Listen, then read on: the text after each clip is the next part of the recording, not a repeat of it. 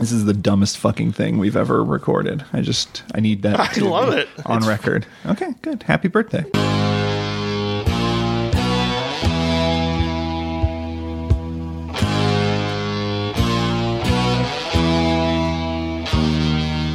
Roll on thunder, shine on lightning. The days are long and the nights are frightening. Nothing matters anyway, and that's the hell of it.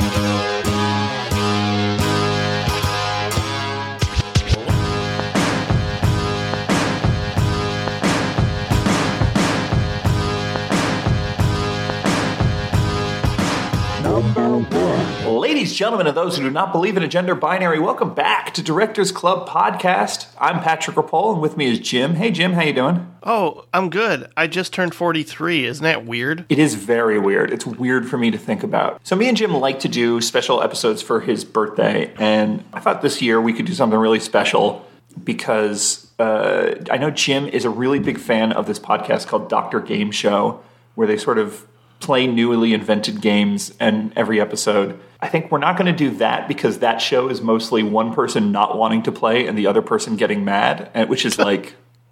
I'm glad Jim likes it. I don't get it, but we were are going to do a whole bunch of uh, games and segments and stuff like that. Um, so this is the very first segment. There are 42 more segments to come. Um, I have just introduced the premise to you. How about we go on to our next segment, Jim? Number two. So you were born in 1978, but I thought we might start off by just going over our favorite films of 1978. Jim, what's your favorite hmm. film of 1978? I almost feel like it's it's too obvious, you know? But I think we might have the same one then. Do you want to just say it at the same time? okay, One, two, three. Halloween. John Carpenter. oh, you got all fancy. Yeah, I don't know why I wanted to say John Carpenter's Halloween, but okay. It is it is Halloween. That's your favorite too? Yeah, um there's also this movie that I caught up with maybe a year or two ago called Girlfriends, which the Criterion Collection put out.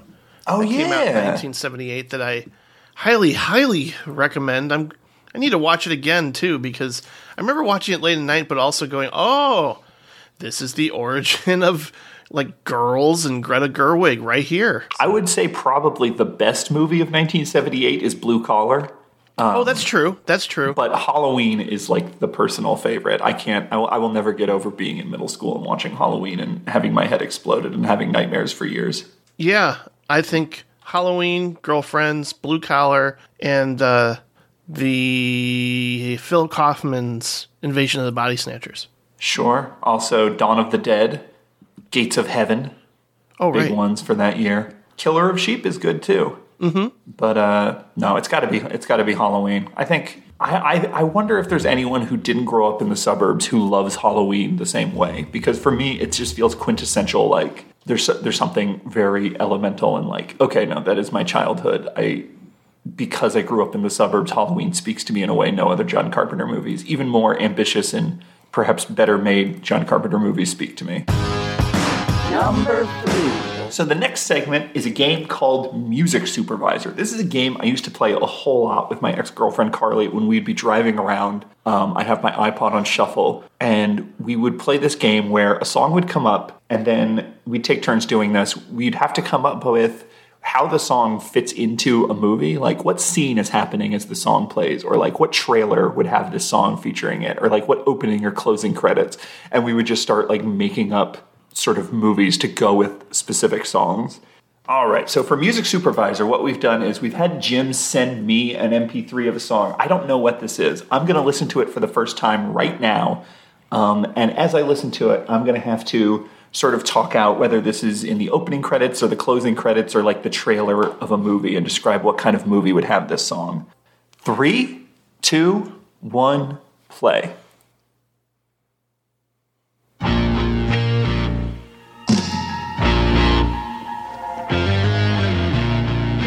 Oh, yeah, for sure. Okay.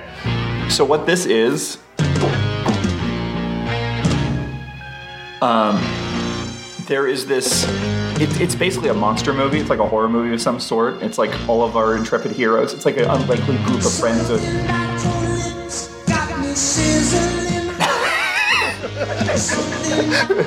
so it's like it's like a group of like unlikely heroes get together, like uh, the Wizard of Oz or something, and they think that they've beat it, and it's like it's just dawn, you know, and they're walking down this long road because the car that they used to get out into the middle of nowhere it's exploded and stuff, and they're all covered in ash and blood and whatever. And they're just sort of like, everything's back to normal. And then the camera sort of cranes down to reveal the monster twitching. It gets back up and is watching them walk down the road. And then it cuts to the credits, and that's like the, oh man, there's to be a sequel sort of a teaser. I think maybe they did that in Slither. That's a classic sort of a thing also because of the type of song this is obviously this is one of those like 80s throwback movies that's on Shudder it's like it's like ragtag group of kids this is a total stranger things kind of a thing that has this is this phil collins or genesis No, it sounds like it, but you're pretty you're pretty good at this because this is from a movie I haven't seen called The Last Horror Film really from 1982, and it was composed by Jesse Frederick, who would go on to compose the theme to Full House. oh classic the kind of the, the, the vocals sound the same actually yeah, uh, it's pretty interesting that guy's career. All those Miller Boyett theme songs of Full House and Family Matters and Step by Step all have that like weird kind of sound to them. Something about your lips got me sizzling hot. Something about the night got my heart on fire. The milkman, the paperboy, evening TV. All right, so for this segment, um, we're going to do something that is a, I think, a very fun conversation starter. It's a good icebreaker. It was uh, what we talked about on my very first date with my uh, current partner, um, which is interesting because we're four years apart, so we had very different takes on this. Which is, what is the most '90s song ever? What is the song that to you most most typifies the 1990s? Um, Jim, how about you start? This for me was very easy because every time I hear it, I just immediately flash back to hearing it for the first time with some friends in a basement while they're all getting stoned. And that is uh, Sex and Candy by Marcy Playground. That was my second choice. That's not what I went with, but that was my choice for a while. That is so fucking. You know what's funny about that? It's so 90s because it's a, like all 70s references. Yeah. and like the video is painfully and all 90s. Oh yeah, for sure. That like uh, kind of Tim Burton-y, uh, sort of striped uh, landscape sort of thing. His head is sticking out of, and he's just so disaffected. Yeah, it's considered a post grunge song with elements of psychedelic. I'm like, okay. You know what's really what's really funny is I like that song, like the recording. Like I think, oh yeah, that's a good song. I like that. All right. Um, when I think of just like random '90s one hit wonders, I'm like, yeah, that's in the good category. I saw a video of him playing it on Letterman, and I was instantly like, oh, this fucking sucks. How like there's something about that like snotty.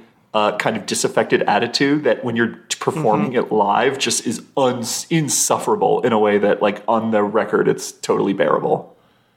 Yeah, like yeah, like they just look indifferent. Like, all right, we're doing this thing. We're playing our song. that We Right. played a million times, and Right, exactly. It's like, okay, well, I guess I'm not. I'm not excited to hear it either. Marcy Playground, Jesus.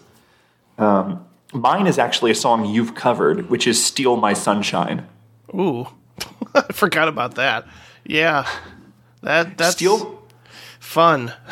the sound of the sound of "Steal My Sunshine," like the beat of it, the weird like it was that era when just all of a sudden everything had like hip hop like drum loops in it, but no one knew what to do with them. But it was just like randomly rock songs and pop songs all just had like kind of hip hop drums in them. Um, and, it, and it's just like the rapping. It's just like it, this is nonsense. This is totally without meaning or content or anything it's just it i mean it's a different era of the 90s this is like late 90s as opposed to sort of the i guess it's really probably only a year removed from sex and candy but to me it seems like this is like welcome to the 2000s era 90s Yeah. Um, the other one I thought of was Tub Thumping. tub thumping is very 90s for sure very good song actually Yeah, I kind of like In- it. This next segment is called Metronomes. And what it is, is me and Jim are going to assign each other BPMs, and we're going to have take out metronomes, and we're going to set the metronomes to those respective BPMs, and we're going to have a conversation about fantasy films, because the name of the segment is Metronomes with a G. So, you're oh, lucky, Jim. At some point, this also required us to talk in, like, weird gnome voices. Oh no, I don't think I can an pull that off. An Wow. earlier rule set, and then I, I, I thought about it a little bit, and I'm like, actually, the way fantasy movies use people with dwarfism and stuff kind of fucking sucks, and I don't Mm-hmm. want to add to that. So I decided to ditch that rule. But um, I'm going to go ahead and assign you a BPM, Jim. It's 108. Let's see. Well, let's we'll play. Oh, okay. So right, now, you have to I- me one. since you talk faster, let's go one, two, three. All right, 123. Here we go. You hear that? Yeah, I got I got mine too. So, Okay, is it going? uh, it can.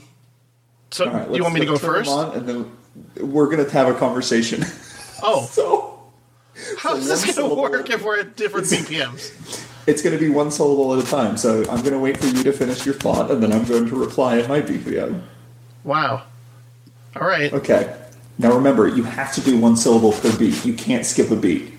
So, um, uh, I'm, actually, I'm going to start off. I'm going to ask you a question, and then you're going to respond. And you have to make sure to hit every syllable on a beat Wow. um, until your until your statement is done. All right. Okay. Okay. So here we go. I have no idea what I'm So- doing, but I'll try. Let's see. Okay, let's turn on our metronomes. Okay.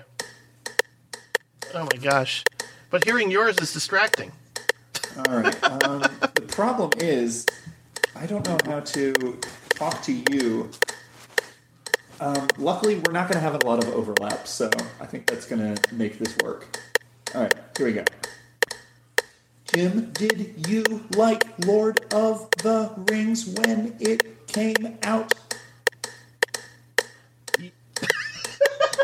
Sorry. Um. Yes, I did at the time. I think I did it right. Okay. What do you think of Lord of the Rings now? I haven't re-watched it in a while. If I said you were a fan of sci fi movies, would that be correct? Yes, it would. I think they're good, and I enjoy 2001. So, what is the thing you think that stops you from getting into fantasy movies the same way? I'm not sure. I can't tell you why. Oops. I just started going faster. Okay. I wait. Two, four. I like Neil Gaiman. Number six. So this next segment is called Cinema Ballads, and what it is is I've gone through your Letterboxd history, and I found a movie that you've watched somewhat recently. Uh, I want to say like in the past three months you've seen this movie, Oh boy. and I want you to just sort of improvise a song that is you telling me the plot. So it doesn't necessarily all need to rhyme. It doesn't necessarily, but you know, like this is how you write songs to begin with. Is you just sort of find a chord progression on the guitar and you start improvising sort of melody, vocal melodies around it. You know. Mm-hmm. Um, so, and in this case, you don't have to worry about them rhyming or fitting a certain meter or anything. Um, so for this cinema ballad, I would like you to sing me a song about the movie I Start Counting really? Wow. Okay. from the 60s, I believe. Yeah, and it's it's really good. And in fact, um, I don't want to get this wrong again, but I believe 1969, directed by David Greene. yeah, I believe uh, Fun City Editions. I want to say just put out the Blu-ray, and I highly, highly recommend the Blu-ray that have, that has just come out. Um, okay. Uh, J-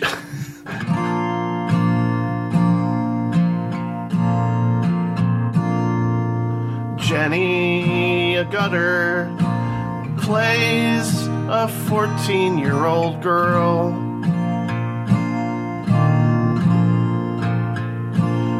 She has an unrequited crush on her 32 year old stepbrother.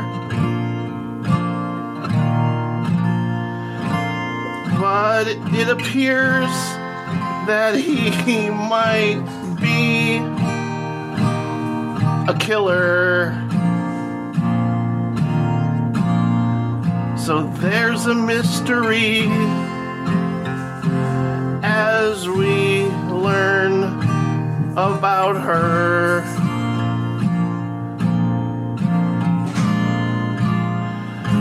And she has a flirty best friend. And I can't remember everything that happens, but it's really great.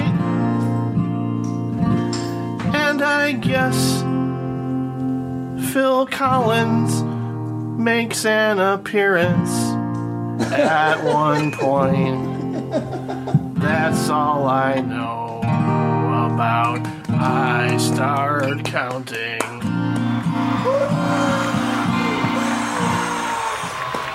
Okay. Crowd goes wild. Because it really is just about, like, it's a coming of age movie mixed with a murder mystery. Sure. But not a lot happens. like, I mean, there is a couple of murders, but it's really we're just following her, following him. Uh, when I was watching it, though, it was had a bit of like a uh, early Flaming Lips vibe to me. Okay. Yeah, uh, well, I, it's like I think the chords might like chewing the apple of your eye or something. because I think the chords were similar to uh, "Waiting for Superman." Maybe asked you a question. That's what I was thinking. Yeah, yeah. I didn't need you to reply. That's beautiful. Number seven. So, this next segment is called 21st Century Listoid Man. And this is a little bit more involved. Um, this is probably the most work that I had to do uh, for, um, as far as any of these games go. So, what we have done is we have made lists of our favorite songs of every year of the 21st century that appears on the Billboard Top One, like Hot 100 year end list. It's not our favorite songs of the year, it's only like the most popular, most radio played, most mainstream songs that we had to choose from. Jim, what's your favorite song of the year 2000? I try to say goodbye, Goodbye, and I choke. Try to walk Try to away, walk away, and I I stumble. Same, same one. We got the same one for sure. Yeah, I'll never get that song out of my head. It's always it's there forever. Uh, 2001. What's your favorite? I'm sorry, Miss Jackson. That was For the sure. discovery of of Outkast for me. I know they made music. Yeah, I, I know they made a lot of music before that, but that's when I finally decided, hmm, maybe I should try college. So I went to Purdue Calumet in Hammond, Indiana, and worked as an audiovisual technician. And uh, man, if that song was so ubiquitous in everybody's iPod or not iPod, uh, geez, boombox.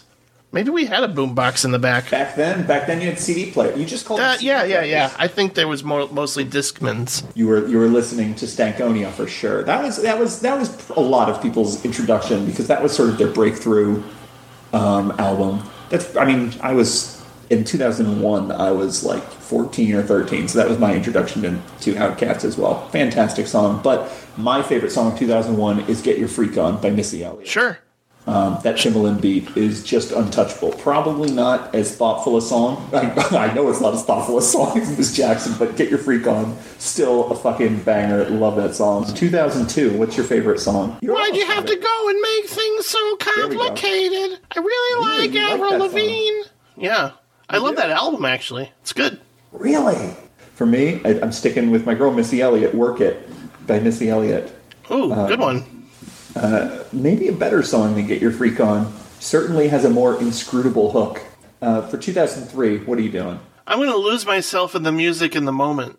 Really? That's that's the only Eminem song I really love, actually. You know what's funny is I've listened to some, I've gone back and listened to some Eminem songs, and he is like talented as a, as a rapper, the same way like Yngwie Malmsteen is talented as a guitar player. Oh yeah, As as as a person who produces music, all of Eminem's music fucking sucks.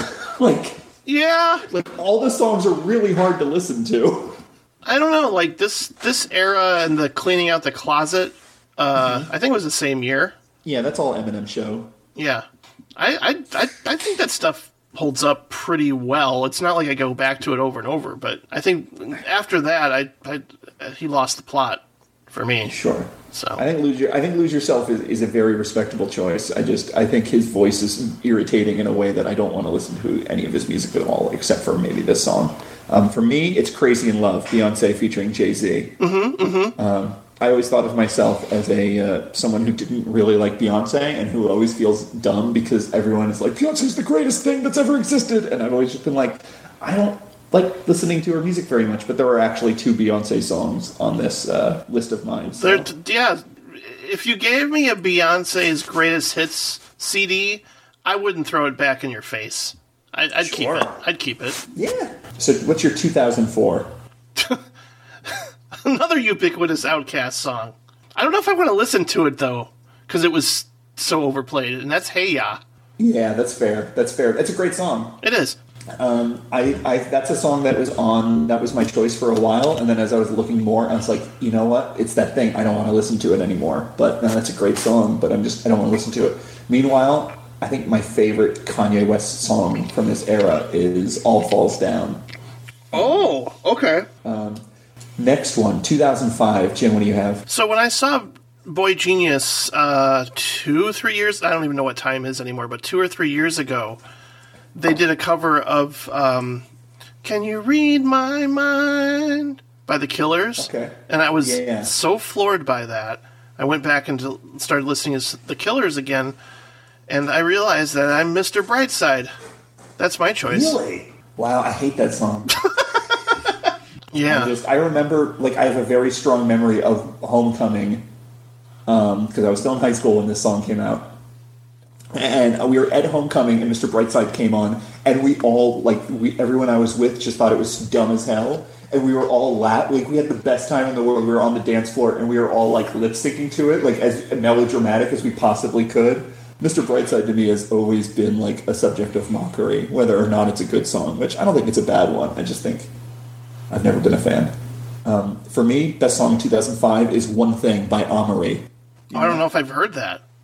I bet I have. I just don't know. It's just one thing that got me tripping that you did. It's one thing that got me. It's got this fucking crazy Whoa. drum loop. I don't know. I don't know enough about music production to know to describe how the drums are produced, but it just like it, the drums got this crazy kind of uh, echo or reverb on them, like they're just played in this kind of tight room, and whoever is playing them is going fucking wild. And it's a pop song that has like live drumming on it, like super ostent, um, ostentatiously like conspicuously live drumming.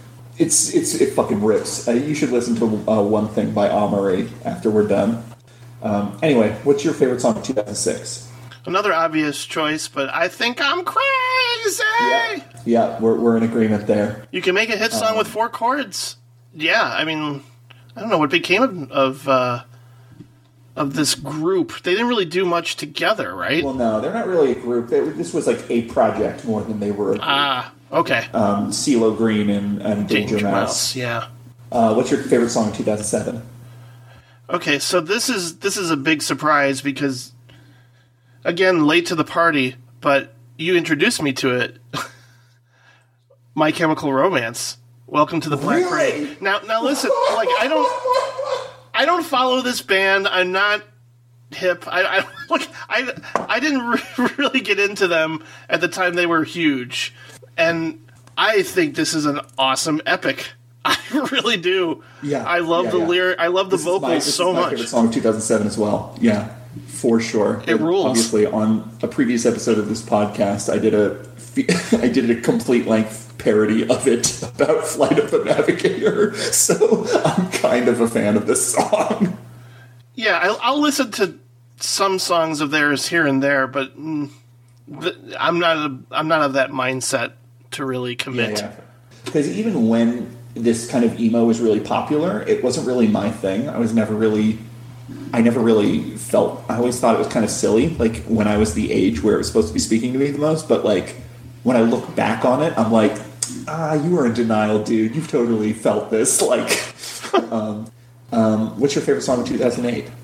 It's a, it's a surprise because it's not necessarily a band I I love. Again, like first couple albums I do, but this song is just ridiculously catchy, and apparently it's been it's been accused of plagiarizing a number of things, and that's uh, "Viva la Vida" by Coldplay. Ba. I just love that. And I don't love them that much anymore, to be honest. But No. that song still works for me whenever it comes up. Yeah, I, I, I have to admit, I kind of Coldplay is one of those things where I go back to Coldplay and I read the lyrics, or like I just actually pay attention to the lyrics and I go, oh, this is kind of what it, like this is kind of blonde, kind of uninspired and lame. But like I have to like clocks and the scientists still really speak to me. Oh, sure. Um, For me, my favorite song of 2008, I got to go back to Kanye West um, with "Flashing Lights." Ba, ba, ba, ba, ba, ba, ba, ba. Wow, I forgot about this one. Yeah. Oh man, that beat. Um, I think what, it, what is the Curtis Mayfield song that it samples? The um, but that beat is so fucking good when those synths come in and he's and the rapping is just really really good and the subject matter is really cool and the music video Spike Jonze shot is fucking sick as hell. Oh, I'll have to watch that. I haven't. Uh, what's your favorite song of 2009? I don't know. It's one of those things where it's like, I don't know if this is cool or not, but I I like Taylor Swift, and this was the first song I heard from from her. This is the point uh, where I have to say, like 2009, I was totally checked out of popular music and not really paying attention to any of it. So this is the point where I'm sort of being like, oh, I'm like looking at a lot of these songs and being like, I feel like I've heard of this artist, but I don't know what this is. And that Yeah. Taylor Swift song I've never heard of. So my favorite song of 2009 is "Single Ladies" by Beyonce. Good choice, Patrick. Just a very weird um, composition uh, with lots of interesting, like old arcade sound effects and shit in it. That's just like that's just a cool ass song, and I think everyone knows why. So, what's your favorite song of 2010? It's a song I covered. Again, it, it surprises me because when I first heard Lady Gaga, I was like, nope, not for me. But I, I, I grew to love Bad Romance over time. It took me a while, Yeah, but I mean, it's like I had to look past the rah, rah, blah blah blah rah, rah, that part. I was like, mm, Yeah. I don't think I like that part, but I like everything else about it. that's a catchy song. It is. I, but for me, and this is a song that you remember back when we went to DeKalb and we did the Scrambler where everyone did these three song cover Oh my god, that was crazy. Yeah, I did like Warren Zevon and stuff. Yeah, you did. You did a great Warren Zevon set, um, and uh, someone did a sort of a almost a performance art piece where they did a, a Rihanna set with like sort of these like domestic abuse sort of uh, intervals in between the songs. That yeah. So one of the one of the songs that he did was "Only Girl in the World," and that was the first time I ever heard that song. And it was like just a really intense performance. And the song is already just feels like crazy intense and apocalyptic when the synth starts stabbing in like the hook. I think it's like yeah. I think that song is like the coolest fucking thing ever. So "Only Girl in the World" by Rihanna is my favorite. I should listen to that again. It's been a long time. What about 2011? Uh, Blow by Kesha. I I like Kesha. I don't know if Yeah. again I haven't kept up with her more recent stuff, but that is a weird video. She's like licking a unicorn and James Van Der Beek stalks her and it turns into like a Mr. and Mrs. Smith thing. Um, this is definitely the year for me where I was just like, well, I guess I have to pick one of these. I don't really care that much about any of these, but That's true. I We're guess getting to that point for me. I guess out of all of these, "Rolling in the Deep" is that's a good song. That's catchy. Mm-hmm. That's the one that if I think about it now, that's I probably most want to listen to. So I guess "Rolling in the Deep." Yeah, I'm like I 2012 is kind of a shrug. It's almost like all right, I I don't know if I want to listen to this song regularly anymore, but I I like Call Me Maybe. Sure. Yeah, I know exactly. Exactly. 2012 is Call me maybe for you. Yeah. Um, for me, my my favorite song of 2012 that's on this list is "N Words in Paris" by Watch the Throne. I don't know if I know that is- one. You definitely. This is one of those songs that was everywhere. Okay. Um, it was it was the project that Jay Z and Kanye West did, um, Oh. and this is the song that's like boom, boom, boom, boom, boom, boom, oh, okay, yeah. ball so hard. Yeah, yeah, you know. What about 2013 for you? Royals. Ah, yeah, very good. Their voice, like a lot of these, a lot of these women, I just love their voice more than anything. I, love the song too. From from the pool of the music that we're choosing from, a lot of it is just inherently, and this isn't even like about the 21st century. This is just popular music in general. Like it's inherently just doesn't have a lot of personality or sort of eccentric touches. So singers who have distinct voices kind of stand out in that in that realm. yeah, And definitely. Lorde was definitely one of those. For me, it's "Get Lucky" by Daft Punk. Again, Oh, not a yeah, song no, that I have like, good. not a song I'm passionate about, but I listen to it and I'm like, all right, this is catchy. I like this shit. Niles Rodgers, let's go. Um, what about 2014? Okay, the reason why I chose this one is mainly due to a personal story involving this a, a student of mine who just came into the door. He just came in and he sang "Chandelier" by Sia at the top of his lungs, pitch perfect. It was like an American Idol moment. I, I it was I was I was blown away. I It's keep funny, to both look of if I can find that in my archive somewhere. Both of us have been making music for decades now, um, but like neither, like both of us, like eh, we kind of know how to, you know, stay in key or whatever. But like neither of us are good singers. No. And when you hear someone who's like an actual talented singer, lot like when you hear them do it live, you're it's always just like, what is happening? How how? How can you do that? I do like the song "Habits Stay High" by Tove Lo. Um, more, there is a specific remix of it. Uh, I think it's "Hippie Sabotage" or something remix. Um, it's a, Okay. It's like I think it got like an official release or something, but um, that's a very good song about being depressed and doing drugs and fucking, which is like what all pop music is now. But in 2014, it was a little more novel, probably. What about 2015? again, like Taylor Swift made some good songs, and I'm going with Blank Space. It's good. Let- it's good. You know that that chorus is amazing. It really is. Starbucks Again, lovers. Is that really the lyric? The lyric Yeah. is got a long list of ex lovers. Oh, okay. They'll tell you I'm insane. But I always hurt because it's this kind of song that I don't choose to listen to Taylor Swift necessarily, but I do, you would hear that in the grocery store or wherever all the time. And it always just like, na na na na, Starbucks lovers. My favorite song of 2015 is regrettably misogynist because it is so fucking satisfying uh, to shout at the top of your lungs, which is "I don't fuck with you" by Big Sean featuring E40. Um, I like E40, but like I just like the it's it's a very it's just very satisfying. And I work in customer service, so I think I like it's a song that comes into my mind at least three times a day. when someone is just like makes a face, I'm like, I'm sorry, we're out of almond milk, and they just make a face, and I'm like, little stupid ass, I don't give a fuck, I don't give a fuck. um, what about uh, 2016? Hello by Adele. I don't know this song. Well, it's not hello. Is it me you're looking for? yeah, that's how no, you I, started. I, I, but th- that's kind of how it starts, though. Is hello, it's me. I was wondering if all these, after all these years, you'd like to meet. oh, oh, so it's telephone line by ELO. Oh, hello, how are you? Yeah, I guess you're right. Yeah, I guess it's just a mashup of songs named Hello. 2016 is the year where I looked at a list of 100 of the most popular songs in America, and I recognized two of them, and one of them I only recognized because I heard it every single time I got into an, a Lyft um, in 2016. It was just like ubiquitous, and I fucking hated it. And every single time I was in the backseat of a Lyft, and I'd hear, it's like um, Uh oh. In the Chainsmokers song. Oh god, I fucking hated that song so much. And it I was and I was looking at this list and I was panicking because I was like, that can't be my favorite song of that year because I fucking hate that song. And then I realized I've realized looking at this list too, I have never heard Justin Bieber ever. Yeah, yeah, same. But uh, there is one other song from 2016 that I know, and I don't like it. I don't think it's a good song, but it is a song that I know, which is Hotline Bling by Drake. So Okay. I guess that's my favorite of 2016. what about 2017?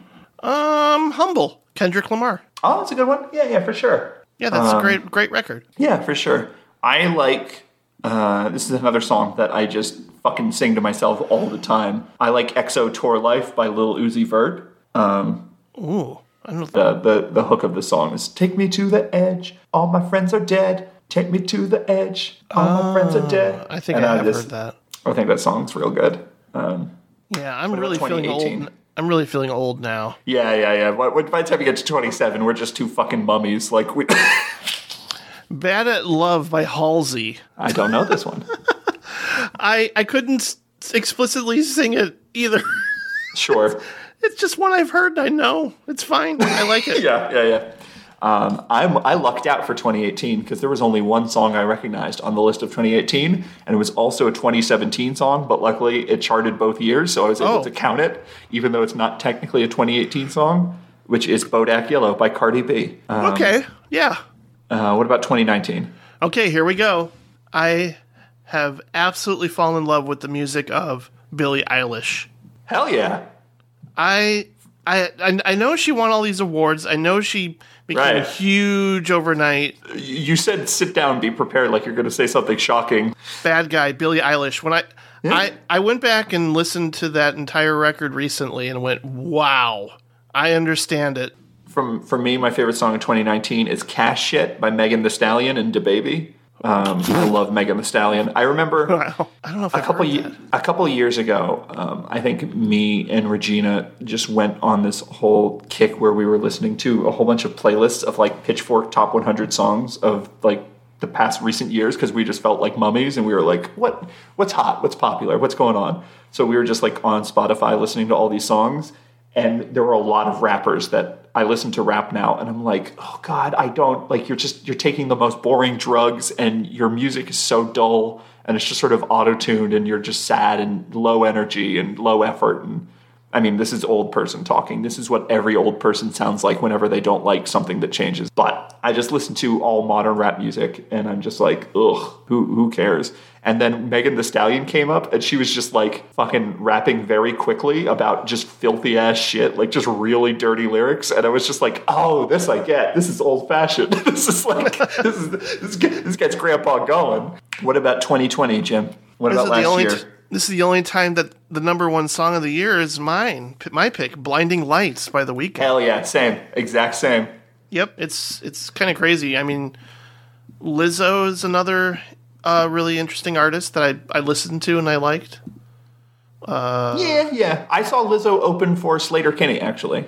Wow, So I saw Lizzo in like 2015 or 2016 or something. Whenever they oh, had that's that, wild. Oh. whenever they sort of did that first sort of comeback album, um, and they were touring with that, and that was funny because she was on stage, she was playing the flute and rapping and stuff, and I'm like, this is all right, this is pretty good. And then I thought nothing of it because she was just like, oh yeah, that's another talented person who makes okay music. And then all of a sudden, it's like, oh no, no, you don't understand. Every commercial you hear for the next five years is going to have a Lizzo song in it. That's true. So our next segment is something that Jim actually suggested that we do for this entire episode. As like one of, when we were sort of kicking around ideas for what bonus episode we would do for Jim's birthday, one of the ideas he said because we had a lot of fun trying to pick a top 10 films of the Obama era and Jim was talking about what if we did top 10 performances of the Obama era? And I don't I just I, I don't catalog performances in the same way, and I just there's so many more that I miss. But I did think that me and Jim would be able to pick one. So this is the best performance of the Obama era, which again is 2009 to 2016. Jim, what is your favorite performance of the Obama era? You know, it's it's difficult because there's a lot, and part of me deep down wanted to go, oh, you know, Joaquin Phoenix, man, he's he's he's, he's had he had a hell of a run for a while at this point in time. The Obama era was the era where Joaquin Phoenix became like the powerhouse actor.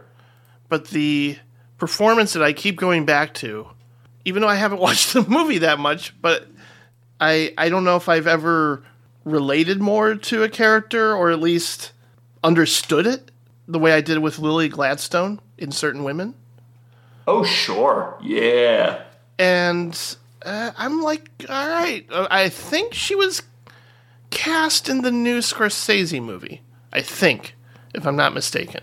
So I'm, I'm just waiting for more, and I I just couldn't believe it when I when that. I mean, we talked about certain women quite a bit, and I don't know if it was all recorded, but I Yeah. I, I absolutely adore her and this performance, and it was also the uh, the era of, of Kristen Stewart where I, I realized, oh, she's actually incredible too.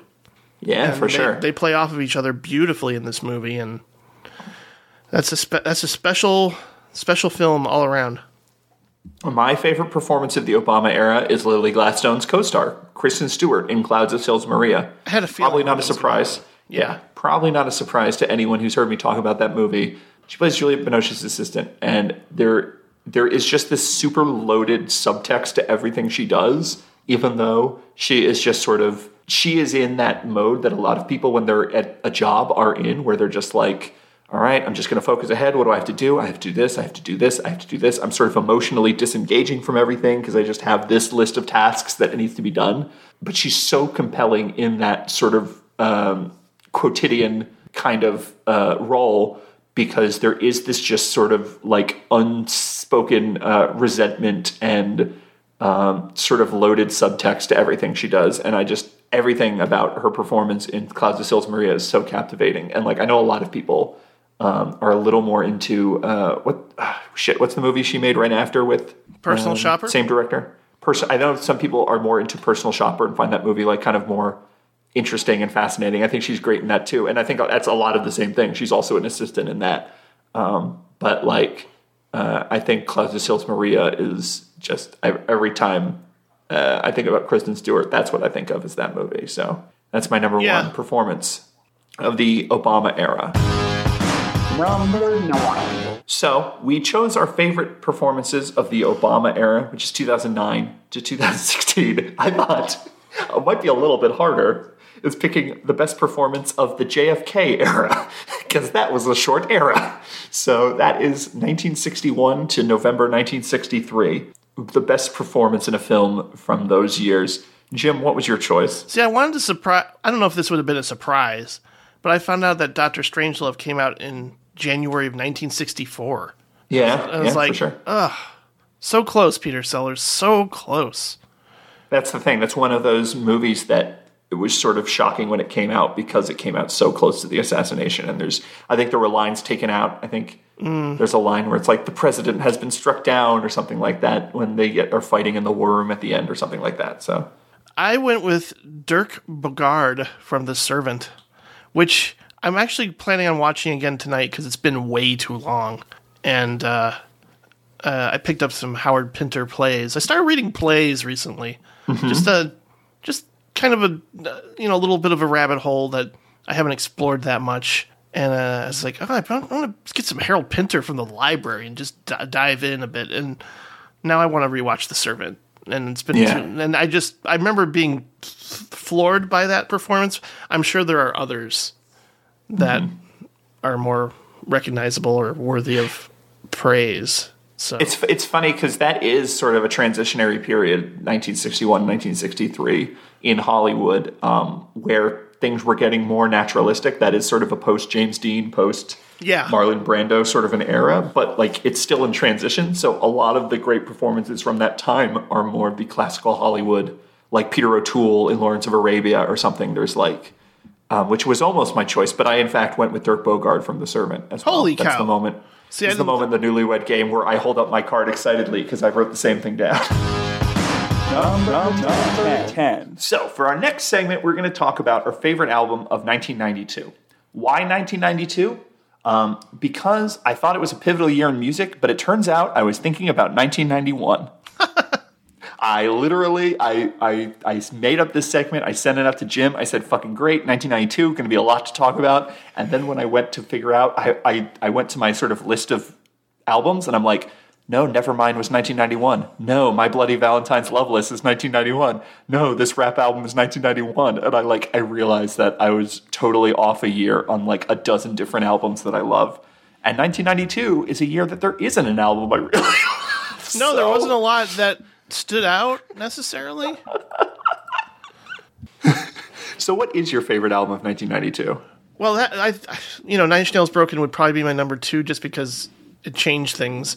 But honestly, a, as an adult, going back to listening to the work of Suzanne Vega of all people, like not a lot of people just associated her with Luka and Tom's Diner, but Right. by this point, she was making some really weird, interesting indie folk, but also had like just really experimental production and weird drum loops and stuff.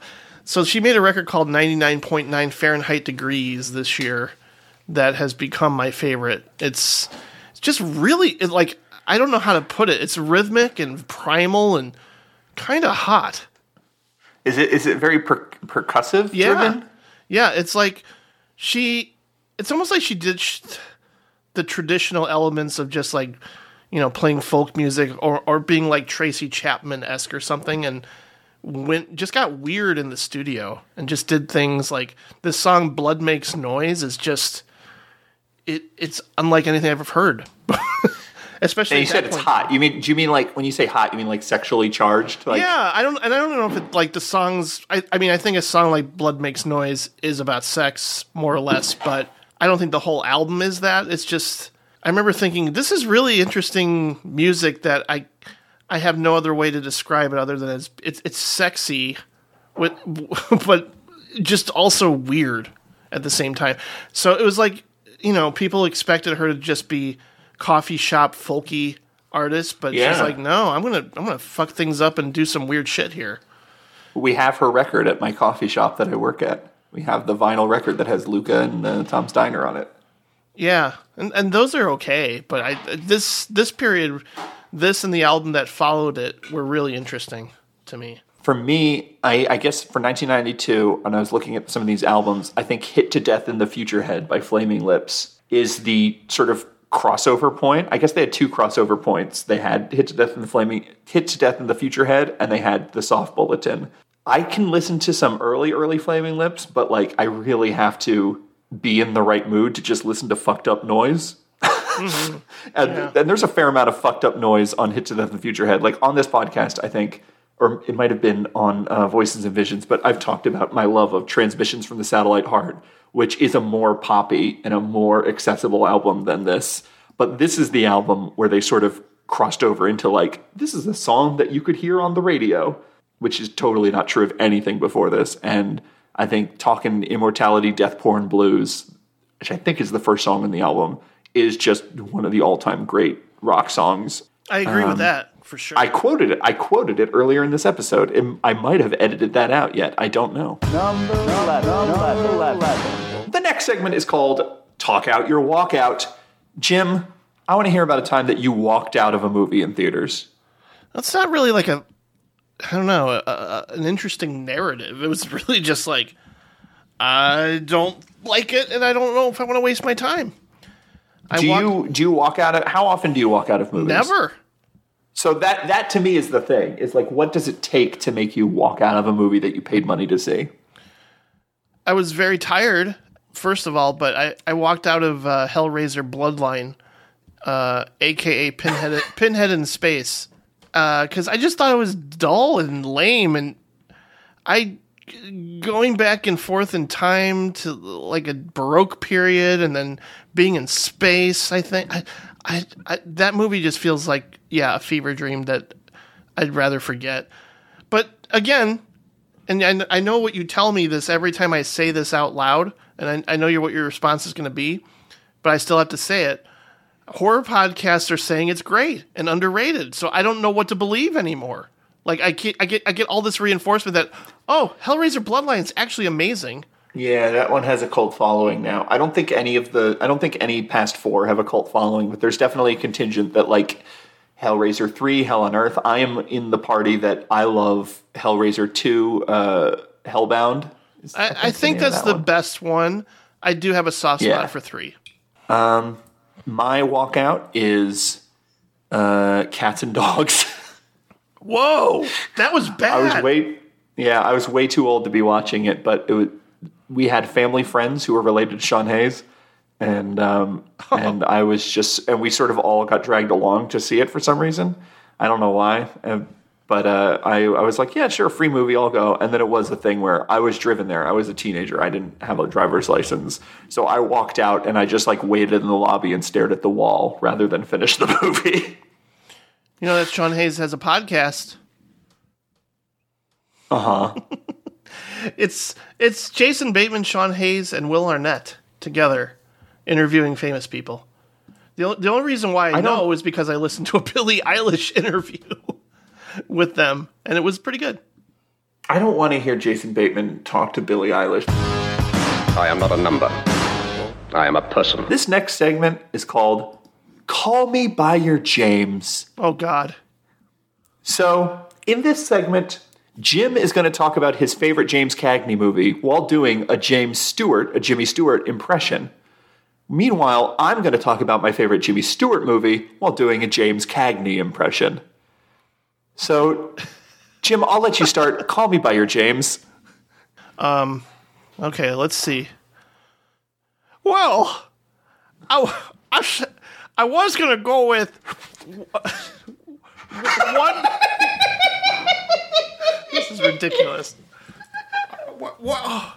I was going to go with one, two, three, uh, especially after our recent viewing of for the Billy Wilder episode. But honestly, how can you top White Heat? He- he's he's screaming, "Top of the world, ma!" Only to die at the end. That's a classic moment in movie history that you'll I, I say you, you'll, you'll never forget. Why he? All right, that was You know, everybody, everybody wants to talk about Mr. Smith goes to Washington. Everybody wants. Oh, I don't know what voice this is. This is James Cagney. I was trying. I was trying to avoid doing C and uh, and you dirty rat, but uh, well, C is more. Ed, uh, all right, let's try this again. Yeah, yeah. oh my god. Everybody wants to talk. About, what is this voice? It's like an Adam Sandler character. Everybody wants to talk about Mr. Smith goes to Washington. But you got to see James Stewart, he was a very dark actor. He had very darkness. To, What is I? This is like Giovanni Ribisi now. What the fuck is happening? Okay, James Cagney. Here we go. you dirty rat. You should see Winchester 89. That's a that's be You should see every Western Anthony Mann ever did with Jim Stewart. You dirty rat. little Mayor Quimby all of a sudden. Number 13. This next segment is called Hunger James. James, you murdered 17 people and you're now on death row. They're Damn it. giving you one final meal. Um, what what what do you get served on your death row meal? You know, I- it could have been just so easy, just like, all right, a slice of Lou Malnati's pizza and some carrot cake. There you go. That's it. But if I knew I was going to die the next day, I, th- I don't know. Part of me was like, why not have a good meal? You know, like a healthy, so- a somewhat healthy meal, but just something that whenever I have it, I enjoy it. I would ask for the appetizer of a baked potato soup, which is my favorite soup, probably. And then followed by the best piece of salmon because I just think that is the mm. ideal fish. I eat it a lot. It's very easy to just take it out of the freezer, defrost it, and put it in a pan and add some seasoning. And I'm like, all right, I'm very happy with my dinner tonight. I also like to include a side of carrots and mashed potatoes, and then end it with a slice of key lime pie with graham cracker crust for dessert. So I'm going. I'm, I'm decided to get a little healthy there with salmon, but That's so strange. Yeah, I went the exact opposite route. I said, "Fuck it." you know, yeah, I I'm know. gonna right? die soon. You'd think that's the way I would go, but I just decided, you know, I have I have I guess- a positive association with whenever I eat salmon. Like I feel good Right. eating it. Right. And there's also a logic to like you don't want necessarily your last moments on earth to feel physically ill as well as like you're already going to feel ill because you're dreading the upcoming death. So like you don't necessarily want to also just be sick to your stomach and puking or whatever. Exactly. Except for me, that's exactly what I'm doing. I am getting two extra large sausage pizzas. And I, when I say Chicago style, I mean the Chicago thin crust style, the tavern style, cut into squares. Um, I find if a pizza is cut into squares and is is that sort of thin crust, I can eat 10 billion pieces of it. It can happen. Um, And so, me, the game is how long can we stretch this out? How I, I basically like this is my last moment of pleasure on the earth, and I want it to sustain. So, what I'm doing is I am eating this one slice at a time, and you know, it's like however many slices, it's 16, 32, whatever. It's a ton of fucking slices in that kind of pizza. And I'm just eating one piece at a time, slowly, ton of fucking sausage on there. And I'm just like, that is a two hour experience. Like, the guards are fucking pissed at me. It's not even warm anymore. I don't even care. I'm just like living in that. Well, I see you done spilled your soup all over you, you fool. And I think that edible you had is causing some rather bizarre side effects here. Because everything in the room is kind of floating. And you're also talking to your soup again. So, in the future, I recommend cutting back, maybe cut the dose a little bit with this particular edible because you are currently hallucinating me talking to you about your spillage. And it's really disturbing. So, uh, just calm yourself down. Maybe you know, t- take a bre- take a breather, and g- uh, make sure to clean your your your, your suit because you wore a suit for some reason today. And just get it cleaned up real good. Like, this is the dumbest thing anyone's ever done on this fucking podcast. Number 50. The next segment is called Tweety Words. Jim is a massive fan of Jeff Tweedy and Wilco, the Jeff Tweedy, Tweedy's band. But something I've always wondered is what does Wilco stand for? Jim, we both came up with acronyms for what we think Wilco stands for. What do you think Wilco stands for? I've been wondering the same thing this whole time I've been listening to them. I have a feeling it has something to do with food. So, Okay. uh, I, I, my guess is warm ice loves cinnamon oatmeal. Warm Ice loves cinnamon oatmeal. Yes. Like if your oatmeal's too hot, you put ice in it. Yeah. And And then- then, the ice becomes warm, and then it's like a marriage all of a sudden, you know? I see. And that's and that's kind of like how their music works for you as a metaphor. Mm-hmm. Mm-hmm. Yeah. Fascinating. I think Wilco stands for white irritating lethargic chords, odorous. Oh, wow. that was mean. That's it. That's the only reason this segment exists, so I could do that.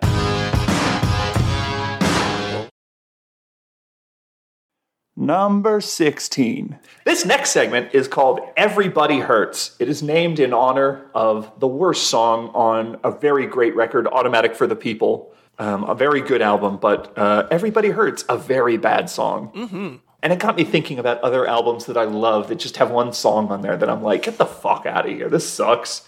and Jim, I'm curious, what to you is like the biggest gap between like beloved album and worst song on it? You know, I think the go to is Revolution number nine on the White Album, but I don't know. That just seems like a safe, easy choice, more or less. I think a lot of people would agree. Uh, but it's weird. Like, I'm a huge They Might Be Giants fan, and I know they've made weird songs. I'm, I'm usually on their albums. I can't wait to see where this goes. I mean, like on their albums, th- they'll come up with something that you might consider skipping over. You know, like some some people might hear Apollo 18 and go, "Why do I want to listen to this song called Spider?" I love that song. However, there's a song on their record Lincoln, which might be my favorite of theirs, and I don't know what they were thinking. It, it could be it could be some weird Tom Waits pastiche, but there's this song called "You'll Miss Me" by They Might Be Giants, and if I ever met them, I would I would ask what why is that on there? It's it's look at me and my big old body. It's like. They, that, that's the lyric in the song. It's like, look at me and my big old body. That sounds, that sounds like that sounds like classic. They might be giants. They're good. They're having a good old time. They're, they're Uh, this and all the horns are atonal. Like everything about it, it's it's it's noise. It's it's, it's not music. It's not. I It's feel not like even all the. I feel like all the horns the horns get all atonal in um in the spaceship, the peaceful spaceship. Oh, guitar. That's a great song. Yeah, yeah, that does. It's it's just, it's funny it's funny to me that this is such a this is such a hated song because like you're describing it and I'm just like yes you that is a they might be giant song. it's it's almost too weird. It's like I don't I know. see. I feel like they tried It's way too too, hard. Yeah, and I always skip over uh, Starfuckers Incorporated by Nine Inch Nails if I listen to uh, the Fragile. So for me, I, when I was brainstorming ideas for this segment, I realized that there's a common theme, which is I if I'm listening to like I'm I'm, more of a song person than an album person. I will what I'll usually do when I get a new album is I'll listen to it, and then if I love a song. I will st- instead of continuing to listen to the album, I'll just keep listening to that song on repeat. Sure. I'm a big like listen to the same song 12 times in a row guy. But if I'm in the situation where I'm listening to a full album multiple times, usually I will grow to accept and appreciate every song on the album, except if there is a boring song at the end. The boring song at the end is to me the thing that's like, oh, I guess this album is shorter than it than they thought it was because I never listen to it to its completion. I always turn it off before I get to the last song. And it's funny you brought up Revolution Number Nine because that is a song I think is really cool, and that's a song I thought was scary when I was a kid, and I would like try to get you know I'd listen to it and I'd get two minutes in and get too freaked out and have to turn it off, and so I have fond memories of Revolution Number Nine. But Good Night on the White Album is the most boring piece of shit I've ever heard. And when I say I ever heard, I mean I've listened to that song a total of once. I couldn't tell you the melody because to me the White Album ends with Revolution Number Nine. It's time to say goodnight. Yeah, yeah, no so- shit. so I'm, I'm asleep when that song comes So on. it's funny though because my dad sang me that song when I was a kid. Oh, okay. Well, I mean that's fair. That's that's a very sweet thing to sing to a child. I'm not, but it's just as an out closer of an album. It's like Revolution Nine is like, yes, this is what the White Album aspires to be, and then Good Night is like, ugh, this is I can't take But it. but the end of Um, it has Ringo Starr going, "Good night, everybody. We love you." I hate it. I hate it. But the but that also there's another unifying thing, which is ambitious, sort of out there albums that sort of Yeah, go all right, over the place. right, yeah. when those kinds of albums end on a very traditional kind of dull song, that is like super disappointing to me and I hate it. And there's two examples in Radiohead's oeuvre. The Tourist to me just doesn't exist. Like OK Computer ends with Lucky. There, is no The Tourist. Uh, it's I- all right. I, I don't think it's. I just I find it So- so especially after everything else. It's like that's how you sum up the album. That's that's how you close things. And then um, my favorite Radiohead album, "Hail to the Thief." This isn't the very last song. The last song is "Wolf at the Door," which fucking kicks ass. But "Scatterbrain," I never listen. I listened to the entire thing once, and then, then after that, I'm just like, this is boring. This is like. This is so like you left this song behind, so far behind by the time you get to "Hail to the Thief," and I love. can't I, believe love that the, melody in that song, though. I, I think it's pretty good. Do you? Yeah. How does the melody go? Even it's like the funny thing is, it's, it's very uh, you know Tom Yorkie. I da, da, da, da. I will- I can't remember the words though. you sound like Carlos Mencia making fun of Thom Yorke. Number 17. This next segment is called Better Than Cats. Everybody knows that Broadway has sort of stopped producing original musicals and now just sort of churns through um, intellectual properties that everyone in America knows about to find their next big hit. So the question is, what do you think should be the next big Broadway musical, Jim? How about Mother by Darren Aronofsky? Ooh, how would you see a stage version of Mother happening? I I don't know, but there'd have to be a lot of moving sets and things spiraling out of control. I, Yeah. I I don't know why. That could be very exciting. I think it could. that could be a very exciting live show. Yeah. Yeah, I, if they do it right, I I could see it being effective and that that. And I've seen I've seen how in uh, on stage you can use like sleight of hand and stuff to get special effects going. Like re- there's a Reanimator musical, and they do some stuff where it's like they have a fake head and then they cover up it, and then the actor sticks his head through a hole in a table, and then he walks, and then they move, and then it's like the real head is on the table, and you're like, how'd they do that? And it's because it's just some sleight of hand stuff. Yeah, Um, I can see some stuff happening with that with the baby at the end of Mother. man, that movie. Is, I think what they have to do for the Mother musical is they have to show they have to throw pieces of the baby into the audience. Yes. I think people should walk home and say like we saw Mother and I got the little toes. and it was edible. So for my answer to this question, I have to say I, my original choice was not necessarily very inspired. Um, it's just Riki-Oh, the story of Ricky, which is a beloved cult movie about a man in prison punching people's guts out. Sure. Um, but I was talking about this subject uh, with my uh, coworker Julie, and Julie brought up the very interesting fact that America is absolutely crazy about true crime right now. Oh yeah, without a doubt. So here's my pitch. It's just called Gacy with an exclamation point at the end. and it's got this got this oh God, sort of circus big top theme. You know, you have this like built-in kind of calliope sound to the songs. You have this sort of ringmaster clown character, and he's telling you his story, and he's like, "They want to tell you I'm all bad, but don't we all? Don't we all have a little John Wayne Gacy in us?" oh no, oh no. Mm. Wait till you see the chorus line of angels that come tapping dance out of the tap dancing out of the crawl space. Number eight. All right, this next segment is called Saturday Night Life.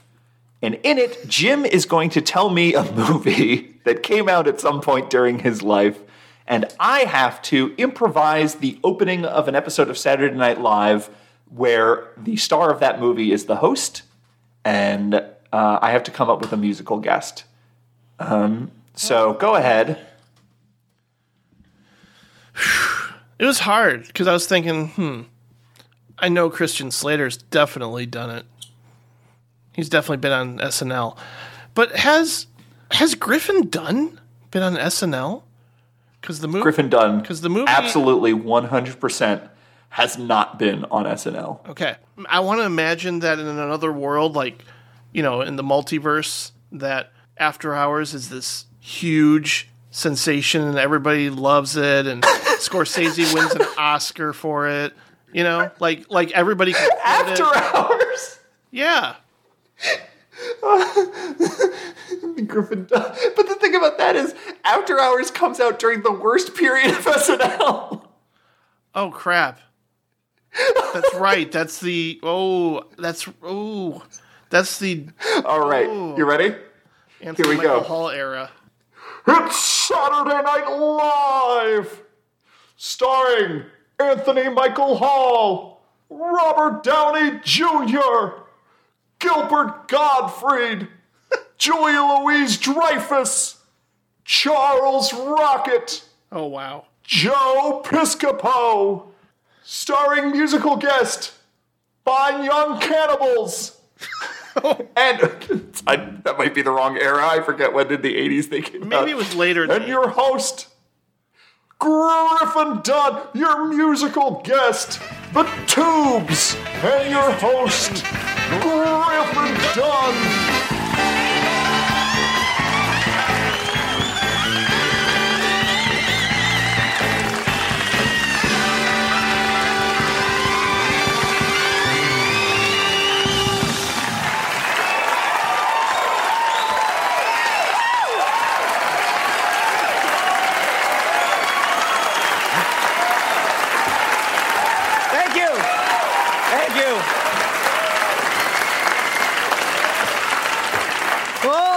What a week this has been.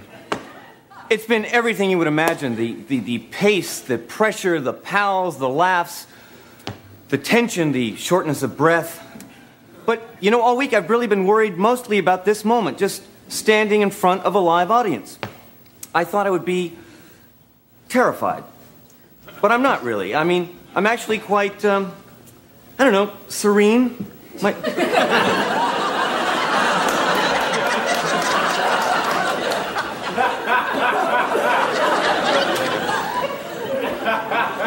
And that's important too, because if I'm having fun up here, you're going to be having fun up here. And that's what Lauren told me to say. So. This next segment is called Must See VT. We're going to talk about our favorite movies shot in Vermont. Guess what? Basically, no movies have been shot in Vermont. No, apparently not. It's a nice. It's a There nice are place, not a lot of tax incentives. Not a lot of tax incentives out in Vermont. Um, I think we probably both have the same favorite movie that was shot in Vermont, and I'm going to say I'm going to count down three, two, one, and then we're going to say it at the same time. Okay? Three, two, one. Beetlejuice. Beetlejuice. Beetlejuice. Yeah, Beetlejuice. absolutely. Beetlejuice. Beetlejuice. Beetlejuice. Yeah. It's three Although times really- for I- Beetlejuice, five times for Candyman. I really like Funny Farm. Funny Farm's pretty funny. Surprisingly Do so. you? Yeah. I didn't know anyone. I thought I thought like that was that era. I didn't know there were any defenders of that era of Chevy Chase. That's the only really. I've not seen it, but No, it's it's especially towards the end when the whole town tries to act normal uh, to sell so they could sell their house. Like the whole town is trying to look like something out of Norman Rockwell and all that stuff. That whole that whole bit is actually really really really funny. This next segment is called eh, Just One More Thing. So, everybody, it seems like everybody has sort of, uh, my impressions, by the way, they only get better as this podcast goes on. It feels like there's been on the internet a big sort of rediscovery of Columbo. Always been a great show. Peter Falk always been an absolutely iconic performer, doing a beautiful character. And a lot of people have sort of been rediscovering Columbo lately. And there's been talks for decades now about like who would bring back Columbo, who could be, play Columbo, and stuff like that. The question is always who could play Columbo. But I think what's more interesting is the actors who are the guest stars because Columbo, like almost every episode, has some person, some character actor of note playing the murderer. And there is a specific tone because Columbo only busts rich murderers. So it is always rich assholes who are being inconvenienced by Columbo. I want to say, if we brought back Columbo, if there was a reboot, what actor would you want to play the killers on episodes of Columbo? Um, Jim, do you have a list? I want to go with three Michaels. Go for it. Michael Shannon because I, I just Yeah. I want to watch him kill people, and uh, he's he's good at being creepy. Uh, Michael Fassbender because I haven't seen him in so long. Uh, just just to get just to see him on screen again. I know I miss him. I can just see him getting increasingly annoyed as he's trying to play racquetball, and he keeps having to stop his game. And then the uh, the last and the weirdest one was Michael Cera. I just want to see him branch out like the way Elijah Wood did, you know, with the maniac Yeah. with the maniac remake. There's a so there's a thing about Columbo where there's like certain types, and one of the types is and this is Roddy McDowall was like guest starring on TV all over the fucking place in the 70s. Oh, yeah. And he always played like he's the snotty rich kid who no one likes. And he's like, You don't know who my father is. And you're just like, Oh, fuck you, Roddy McDowall. I hate you. um, and I think Michael Cera could play that role really well. For me, I was thinking of Timothy Chalamet as that kind of character Oh, like Timothy Chalamet as a fucking stuck up rich kid who got his inheritance early. You know what I mean? Um, like I can see him just being like condescending to Columbo and just getting increasingly annoyed and doing designer drugs in a club or whatever because it's a reboot. Um, I, I was also going to add a rule. I didn't. So you said Michael Shannon. I was actually going to add a rule. No one from Knives Out because every single person, like Rian Johnson, has already played this game clearly, and every single person he came up with, he put in Knives Out. Every character in Knives Out is a perfect Columbo killer.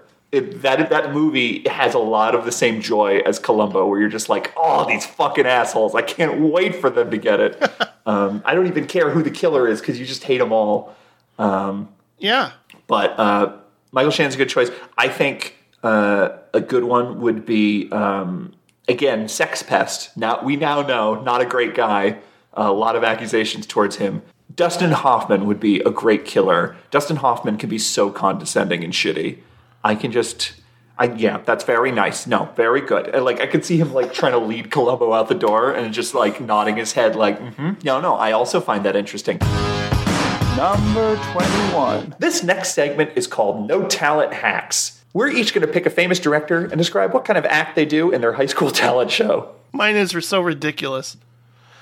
Okay, so Sam Raimi would take a chainsaw and cut into watermelons, but the watermelons would be full of blood and it would squirt out into the audience so everyone gets covered, not just the first row. How are you, how are you? How? this is your tribute to the to the man that you love and and respect. Is you turn him into Gallagher? Number 22. This next segment is called My Dinner with Andre. Jim is going to pick the, a famous Andre, and I'm going to figure out what kind of conversation one would have with this famous Andre during a prolonged dinner. I'm going to go with Andre Braugher uh, because I, fe- I feel like Andre the Giant would have been too obvious, and I'm a big big fan of, of Braugher, right? You know, I feel like I feel like Andre Braugher. Would, there'd be some historical thing that he is just fucking addicted to, and he has read every book about it. Where it's like history of like black cowboys, or the history of submarines, or like the history of you know trains in America or something. And he'd be he would just go on and on, and you would just be like, it would be like the movie My Dinner with Andre, where you're just like, Jesus Christ, this is so because Andre Braugher seems like a guy who would he's because he's just very and he has this intensity but he's also quiet. And so you always figure like oh yeah somewhere in the back of his mind like he's got something going on you know? Like he's he's working something out. And so i just like imagining Andre Braugher just being like you know and then and then of course that was that was in the days of coal coal powered trains once we moved to electricity it was all different it was all different that was that changed train travel and of course the uh, the the invention of the highways the freeway system the freeway system killed the trains and here are the lobbyists too and yeah it's like and he knows all the names of the lobbyists that's I think it's trains. I think Andre Braugher, like Johnny Cash, has a thing about trains. I could see that. That's that's no that that that's definitely good. I mean, me, I would just be like, yo, Andre, you know. I, I, I gotta I gotta say that City of Angels movie you did with Nicolas Cage, it's it's really not that bad, and I don't know why people hate it so much. I mean, I know it's No Wings of Desire, but I think people are too hard on that he- uh, movie, you know. And he And he goes, you know, you know what I got paid on that movie? You're like, how much? He's like, I got paid seven hundred thousand dollars in that movie. You're like, really, seven hundred thousand dollars? He's like, yeah, yeah. I had a good agent. I got seven hundred thousand dollars. You know what that seven hundred thousand dollars bought? And I'm like, well, what did it buy? And he's like, let me show you. He takes me to a warehouse. He has fucking acre of model trains somewhere in the city. It's that fucking Peyton Manning, uh, Brad Paisley uh, insurance commercial. It is just like, oh god, Andre Braugher. He's like, do you like do, do you like my trains? See, I thought he was going to take me to like, you know, it, like like a like a set, and then suddenly the Goo Goo Dolls are start they start playing Iris for me. I'm just like, oh, thanks, Andre. you know that movie came out the same time as the American Godzilla movie with Matthew Broderick. Oh yeah. Um, And when I was a little kid, I was listening to the radio, and those were both soundtracks that sold a lot. Those were that was the era of popular soundtracks and stuff. And both City of Angels and Godzilla had like very prominent soundtracks. And when I was a little kid, I was listening to the radio and I got it mixed up. and I thought that Iris was on the Godzilla soundtrack oh, and I, I, I, I must have they must have been talking about some Godzilla song or whatever, or they must have been talking about that Puff Daddy song or whatever. But I was I was like they were like I was like oh this is a song from the new Godzilla movie. I should listen to this because I'm interested in Godzilla because I'm you know ten or whatever. And you just hear Johnny Rzeznik going.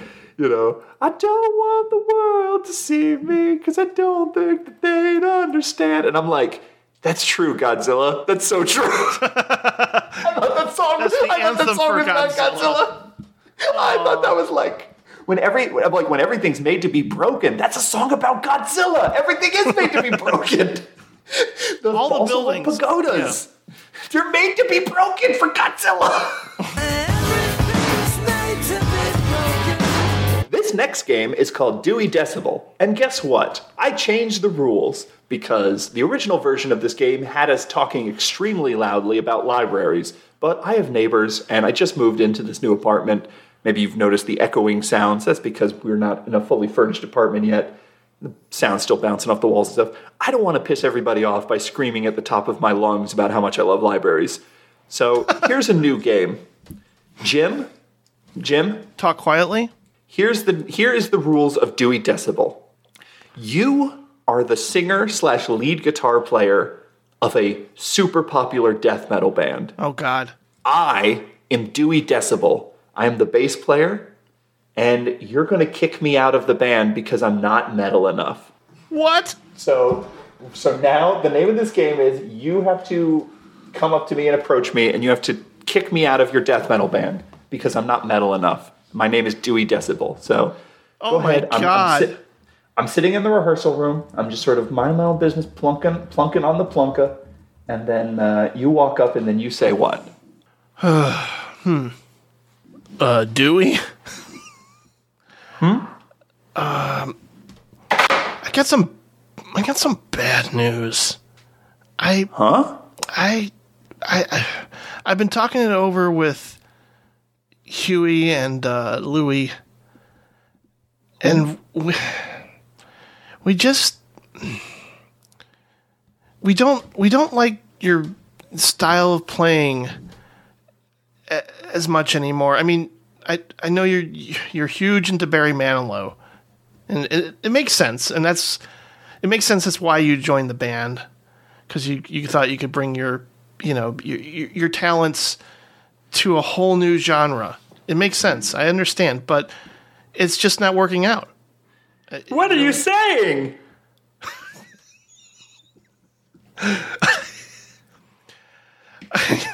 I okay. Musical ability is very important, Yeah, I'd uh, say. but you're just not intense enough. I'm not intense enough. what are you, talking yeah, about? On stage, you're just you know kind of. I'm so intense. I'm so metal, man. You don't believe I piss blood. I shit skeletons. I'm metal. I I haven't seen proof of that, and that's why we're. I'm heavy metal, man. Right now, uh, let's go burn down a church. You can't kick Jerry Decibel out of your metal band. I'm too metal. Number 24. So this next segment is called Danny Elfman Crothers. We're each going to pick a very famous film score, and we're going to kind of jazz scat it. And we're going to see if the other person can guess what score that we're scatting. Do you have one picked out, Jim? I think so. All right, you go uh, ahead. Scooby dooby dooby dooby dooby dooby dooby. Scooby dooby dooby dooby dooby bob blue blue bob doo blue doo scoot scoot scoot scoot scoot scoot scoot scoot scoot boom stop scoop scoop stop. Scoop scoop scoop scoop scoop scoop scoop scoop scoop dap ba ba ba ba scoot scoot scoot. That's all I, I I'm trying to think. Man, you went with Danny Elfman too. You went. You you you, you did the assignment. You did. Oh, okay. I, that is that is definitely the breakfast machine uh, from Pee Wee's Big Adventure. I thought that. Yeah, I thought we were choosing a, like a famous No, uh, score. No, I just had to do a pun, and Danny Elfman Oh, Crothers is the only thing I could think of. All right, so I got that one, and now let's see if you can do this one.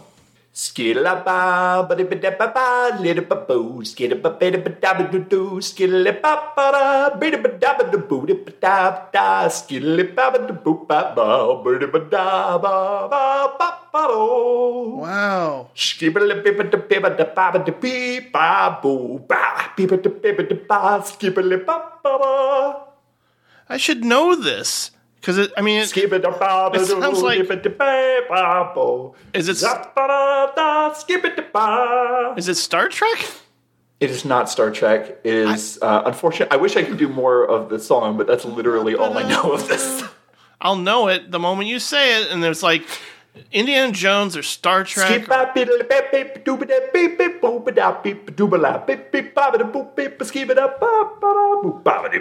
Damn it. Everybody's probably screaming right now.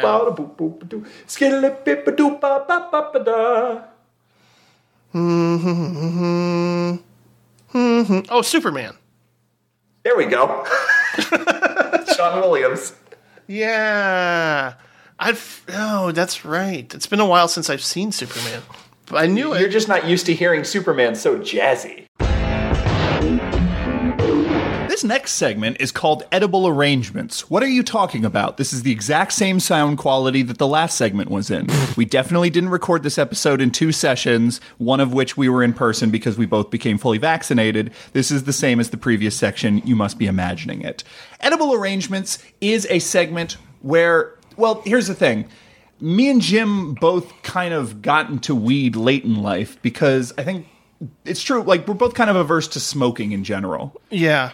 Um, Un- Unlike Kevin Smith. I mean, he got into it late in life, but he smokes. Right. Yeah. We're not really into smoking. Every time I've ever smoked weed, I just always felt I was doing it wrong and wasting someone's drugs, and I always just avoided it. But weed became legal in 2020 in Illinois, and with that came edibles, and then suddenly uh, the drug is accessible. And I think we've both um, sort of have, again, late to the party, discovered the joy of watching movies while high. And I was I was curious what your sort of um, approach is to watching like a choosing a movie. What what kinds of movies do you tend to gravitate to um, when you're high? It's kind of a cliche to say like the heady science fiction you like things. that, yeah. Really do magic like they work magically on my brain while I'm Mhm. watching it, and I I feel like I can focus a little bit better, and you know um, anything that kind of just requires a lot of deep thinking or Yeah. like just deep focus. I'm able to do pretty well. I mean, but I I said before the first movie I watched high was such a silly one that I was like, wow, I'm laughing at everything. I'm all alone. This rarely happens. This is great. And that was The Monkey's Head. And it was a perfect Is this first first ever or just first in this year when you started Um, taking edibles? I think it was the, well, it was definitely the first movie I watched high. Yeah. Yeah. That's Th- a, I mean, I. I, I love that movie sober, but that is a fucking that is a whacked out psychedelic movie. I think on some podcast, oh, that's right. Me and Gabe Powers did an episode of Genre Grinder. Yes, I think that's where I heard about it. Uh, music films, and I am just a massive fan of Head. yeah, but I watched Interstellar high too. Yeah. And that was great. I, I so I also have I have ADHD, and I do find that like I I kind of hyper focus, but it's almost like um it's almost like a fire hose where it's like it's kind of hard to control, and so I can hyper focus on a movie, but if something else happens, I'll start hyper. So it's not necessarily like a cure for ADHD or anything. No, but I've actually found rather than like kind of weird trippy movies, I really like watching like super meticulously crafted like logic driven movies because um, I am high and I just see all the pieces interlocking. Like Jurassic Park was fucking incredible. um, uh, Assault on Precinct 13 is another fucking phenomenal movie. I wouldn't have thought that, but It's yeah. well, it's because it's so apocalyptic. I'm worried about it making me a little too tense. It's, I mean, it is it is tense, but it's also like I found that the drugs were necessary for me to skip the corny acting, Oh. which is a thing with a lot of early Carpenter movies for me. It's just sort of like Dark Star, especially. uh, well, that yeah, that's a different sort of that's a comedy, so that's sort of Mm-hmm. intentionally so. But like stuff like Escape from New York, I kind of I enjoy Escape from New York, but I I enjoy it in spite of the performances, which I kind of make me roll my eyes. There's a certain I don't know, but um, but like Assault on Precinct 13, when I was high, I was just able to like sort of focus in on it and just sort of feel that doom encroaching. I like getting fucking scared too, so. Um, Lucio Fulci's Conquest I already talked about on the Lucio Fulci episode, but um, I, I like Maybe I should have watched the Beyond High. yeah, no, for real. I think I would enjoy that. Um, though that's the anti-logic movie. That is the anti-tight Mhm. mechanism movie. Um, Give me that dream logic.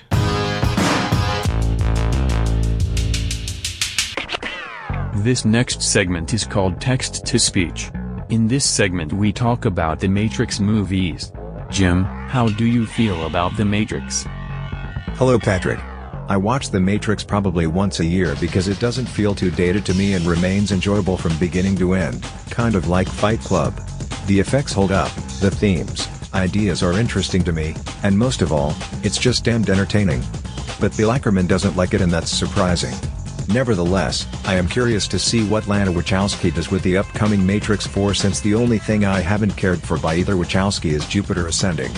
I think it will be weird to return to Zion and that world after all this time and a rather lackluster conclusion to the trilogy.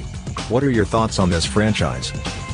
I first saw The Matrix when I was 12 so it has always been the coolest possible thing I can imagine. About once a month I tell myself I should rewatch those sequels but I never do. But I have nothing but respect for a series that drove itself into the ground chasing esoteric philosophical conversations and anime influences in an era where anime was still a very dorky thing to be into. We recently saw Star Wars drive itself into the ground with Solo and Rise of Skywalker because Disney was terrified of artists making films lightly dusted with personality making their racist sexist fanboys mad. Compared to that, is the boring ass mealy-mouthed climax of Matrix Reloaded such a crime? As a rule my faith in sequels that arrive years and years after the fact is always set at 0%. But I do think it's interesting that Lana has chosen two novelists as her collaborators. One is the author of Cloud Atlas and the other is a MacArthur Fellow and former Bosnian War refugee. Much more interesting than, like, David Goyer. Have you opened your heart to anime yet, Jim? When's the last time you watched The Animatrix? And why did you bring up Bill Ackerman? He's probably listening to this right now, his ears are probably burning. I watched the Animatrix way too long ago when it was first released. Liked it, didn't love it. Outside of Miyazaki, I don't emotionally connect too strongly to anime but there are definite titles that you recommend that I'll catch up with eventually like when Marnie met Sally. I was just surprised to have talked to someone like Bill Ackerman, who didn't like The Matrix.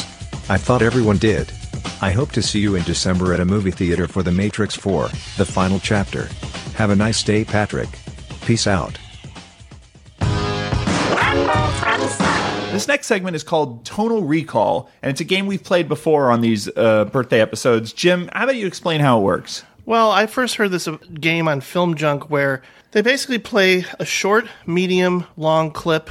Uh, before it was just scores, but then they did dialogue, and so basically I'm just done well, whatever sounds sounds interesting from a movie, and you know we, we basically just have to figure it out. Hopefully on the short. If not, then I play a longer clip and then an even longer clip. That's right. There are three lengths for the clips we're playing, and it's sort of like Name That Tune, except it's uh, instead of individual notes, it's about uh, the length of the clip. Um, now, we've both provided one for each other. Um, Jim, would you like to go first? I will. Okay, so go ahead and play the short clip. I and now I'm going to go ahead and say right now, this is too easy. You say that a lot, and then I'm like, what is this? I have no clue. All right, go ahead. Ah. Oh my god. I should so I should know that based on it. Hmm. You should. Okay. I can I guarantee. I, pressure. can guarantee that someone.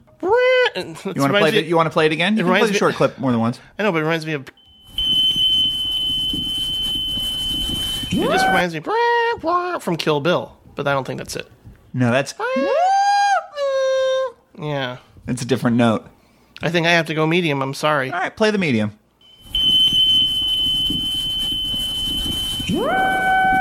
Oh. Wow. Could this be my favorite film of last year? Lovers Rock. It is. Yeah. Oh my god. Okay. Yeah, that's why I said yeah, that's what because you it plays it three times in the fucking movie. I watched that movie the other day. Yeah, I I should have gotten the that's why I thought it was too easy. But- and definitely for sure someone heard that short clip and instantly knew. Well, that I mean, you didn't recognize it because no one was pounding on the walls. that's true. Isn't that movie incredible? it's a Mercury sound. That is what you just heard. Um, When they all start singing that song, "Silly Games," I'm just like, that was a that was a movie. Oh. So that was um, I avoided new movies last last year just because it was just too depressing. But I've been back in theaters and stuff, and I'm ready to just sort of check out movies I missed in 2020. And that was a movie that was both you and Bill Ackerman's favorite film of 2020. And the first 20 minutes, I was like, I don't know what the fuck they're talking about. This is really, it's fine, but there's really nothing special about this. It really kind of sneaks up on you. it sure does. Um, yeah, by the end, that movie is fucking and incredible. again, it's not a music genre I gravitate towards No, necessarily. I'm not into reggae or dub. Yeah, but I kind of liked it in the moment. Uh, go ahead and play the long clip. Oh, I should. Yes. Let me go back to it then. You're right. I should have done that. Okay, here we go. It's coming.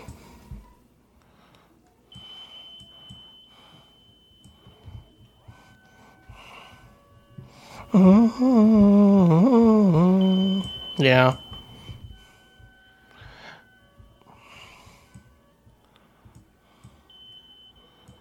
Wow.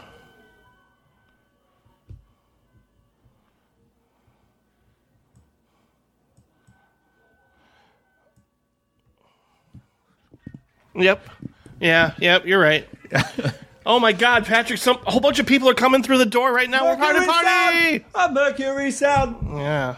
That's amazing. Every once in a while, just ever since I watched that movie, that that little chant that they do at the end just gets stuck in my head. That movie's fucking cool. I don't know if you'll get this one. I mean, it's a movie you've given five stars. Okay. So I'm guessing it's a favorite. I don't know how recently you've seen it, though. Mhm. To me, it's one of the very memorable scenes, and it involves music of sorts. Mhm. Here we go.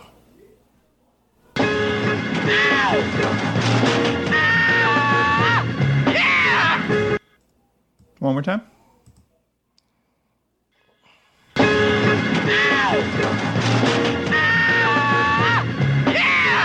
So, n- my first guess, and not not from the music. In fact, I think I think this is a wrong, incorrect guess because I'm pretty familiar with the music in this movie, and I don't think this is one of them. But I could be wrong.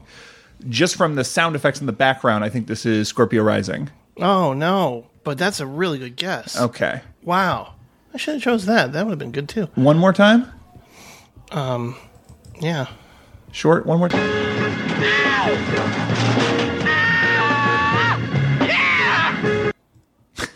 I love that. Yeah. Uh, go ahead and play the medium. I can't. I can't quite figure it out. See, it's not a movie that's known for its music either. Yeah. But there's a scene in particular that's very memorable involved.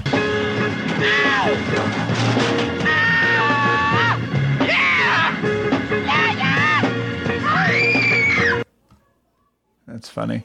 So you said when when you said right before you said that's it's not a movie known for its music. My first thought was. I don't think I gave American Graffiti five stars, but this kind of sounds like it could be American Graffiti You too. did, but it's not. Okay, American but Graffiti. but American Graffiti obviously known for its music. Um, yeah. Uh, I'm trying now, like I because I just went over for a, another segment. I just went over all my five star reviews, which there are very few. I don't give five stars very often. Um, so I've definitely looked at the poster and title of this movie within three hours, but I just it's not coming immediately to mind. It is not a fighting elegy, though. It kind of has the energy. Um, go ahead and play the long one. Happy to.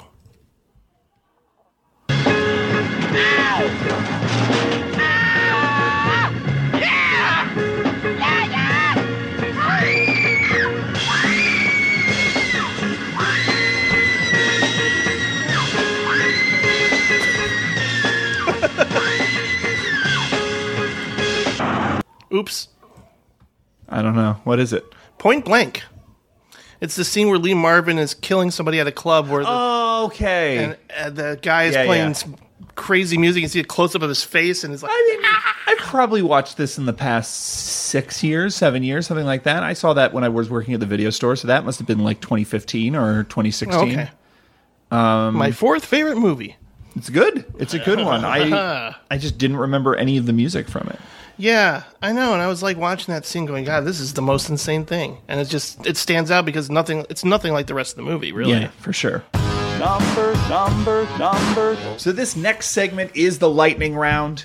Um, this is something that we used to do on Directors Club all the time um, until I broke a glass and cut myself. And I Oh, think we, God, I think we forgot about retired this that. segment after that. Ooh. Um, here's what we're going to do. Jim is going to put two minutes on the clock, and I'm going to work backwards from the most recent movie I've seen and work backwards from there and try to see how many movies I can briefly talk about in those two minutes. Um, so, Jim, whenever you're ready. Ready? Yep. Go. I Married a Monster from Outer Space is a really fucking great did. body snatcher movie. Um, it was an inspiration for David Lynch for Twin Peaks. I can say that for two reasons. One, there's the husband who's not who he seems, and two, when the aliens die, creamed corn comes out of them that looks fucking identical That's to that weird right. creamed corn that happens in the Twin Peaks Fire Walk with Me. Heat is a fucking great movie on the big screen, but it's also a movie that's been ripped off so much that a lot of the stuff kind of feels tired now, and I really am not interested in any of the characters. um, Alchemist Cookbook, I'm a huge fan of Joel Potrykus, but I think this is his least interesting movie. It's kind of you instantly know what's going to happen, and it doesn't have that amazing performance by Joshua Burgess the way that uh, the other films I love do. Lovers Rock, uh, absolutely incredible um, party movie really sneaks up on you, especially moving obviously in the in 2020 in an era when we can have no parties at all. Scum of the Earth is a fucking grimy ass movie by Herschell Gordon Lewis about a teenage girl who gets sucked into the world of pornographic modeling. Um, just really fucking sleazy and gross. The first Ruffy. Widows, still an underrated fucking banger. Every fucking scene in Widows is good. All the performances are good. It was funny seeing Widows and then seeing Heat right after it. I realized I actually kind of like Widows more, even though obviously Widows would never exist without Heat, and Widows doesn't have anything as good as those bank heist scenes. But like the characters are more interesting, and there's just a lot more little details in it. Widow's is definitely the one I would go back and watch again. Um, Ocean's Eleven is almost sickening because it is so fucking slick that I actually like couldn't even think while I was watching it. I would just realize that I was zoning out and I couldn't remember how one scene began and one scene ended because everything just kind of slides into each other. I'm actually not a big fan of that movie anymore. Homecoming by Joe Dante is an episode of Masters of Horror, which was a uh, series on Showtime uh, where they got a bunch of notable horror directors to do uh, hour long uh, episodes of TV horror. This one is a satire on the Iraq War. It's built on the false premise that the Iraq War was not bipartisan, which it was, and that voting could have ended it, which could, couldn't have. Um, but it is really interesting, and it does deal with the idea that um, when you have a forever war like we've had, um, the idea of returning veterans becomes very inconvenient, and how you choose to deal with that um, becomes an ongoing problem for a government launching a forever war. And You're that was not something talked about in 2005, but he got there because he was interested in the parallels between Iraq and Vietnam. And I do think that is one of the few episodes of that show that is worth watching. And that is it for me. wow, that was great. Okay, so you have two minutes. I'm going to pull up a little timer on my guy. Okay, here we go. Are you ready? I think so. Okay. One, two, three, go. Woman in the Window should have stayed on the shelf. I don't know why I decided to watch this, but it was pretty much dumbed down De Palma. Like the teleported steak from The Fly, it had no flavor at all. I thought it was incredibly bad, including Amy Adams, which I never thought I'd say. Uh, Dopamine is a little movie. It's a Sundance movie from the early 2000s, and I watched it because Sabrina Lloyd is in it. I plan on interviewing her. Huge fan. Uh, movie itself is okay. Uh, it's a- just one of those pleasant indie dramedies that Patrick would not like. Uh, Seance is a decent little horror film, which is the directorial debut of Simon Barrett, whose interview will also be a bonus treat coming soon. The star of the show is the lead Suki Waterhouse, who I think we'll be seeing way more of. There's a final act that is very unexpected and cool. Brick holds up beautifully.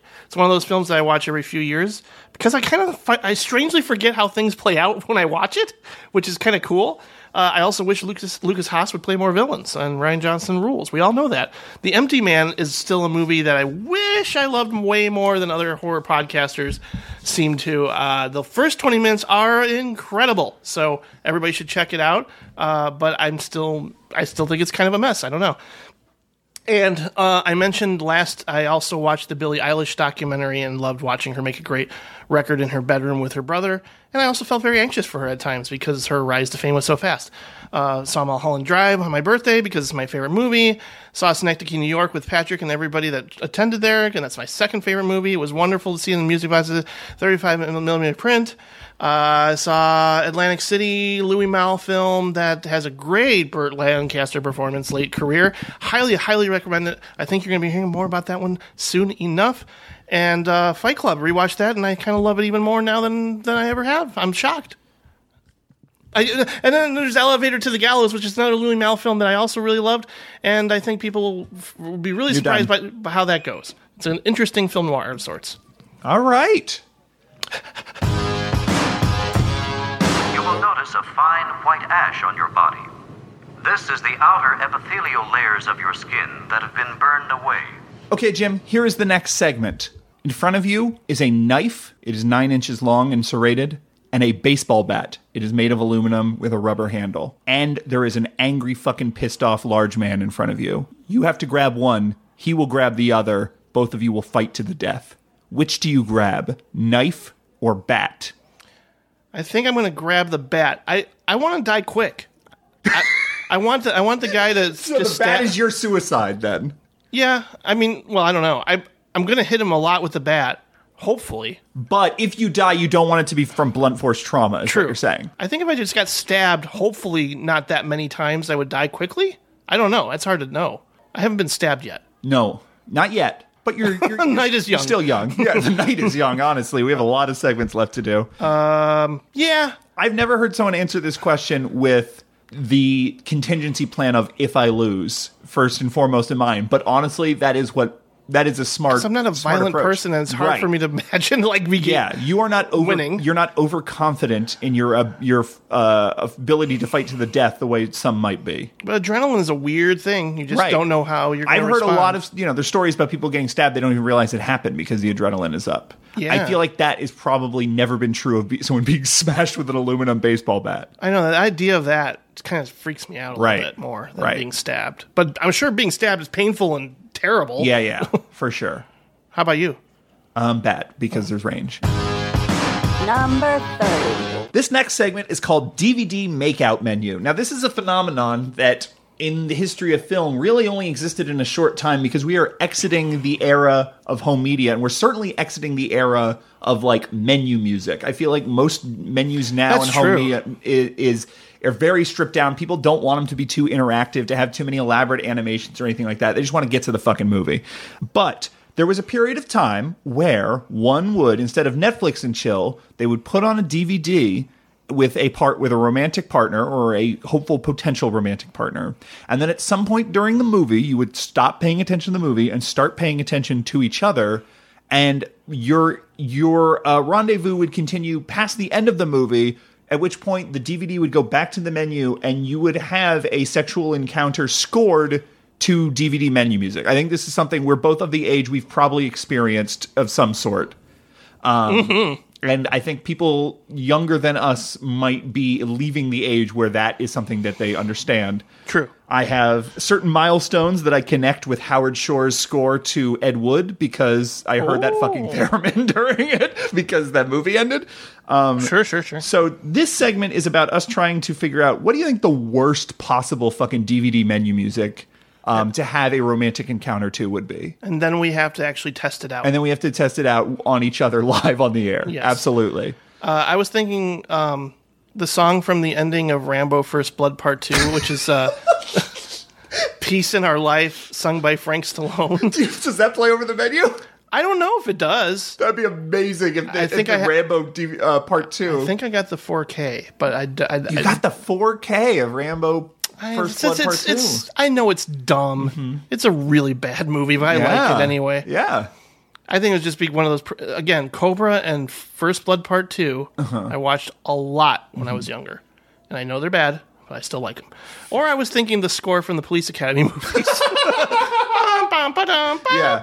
Though it would though it would fit because I feel like a lot of those That's scenes like a Triumph end with song. like end with like Steve Guttenberg making a face and then the camera pans away as it's implied he gets lucky. Yeah. So like I feel like I would feel like the Goots if I was if I was getting lucky with that music behind me. Yeah. And I'd be like, yeah, this is pretty good. Um, And I figured out why I like Forrest Gump because I made out in the movie theater. Yeah, absolutely. That's why I like it. I would. I. I think if I took, if I went to the Blue Oyster Club, and I got, I took, I took, I took a leather gentleman home with me from the Blue Oyster Club, and then I heard that. I think that would be, you know, you can imagine getting flogged to that song.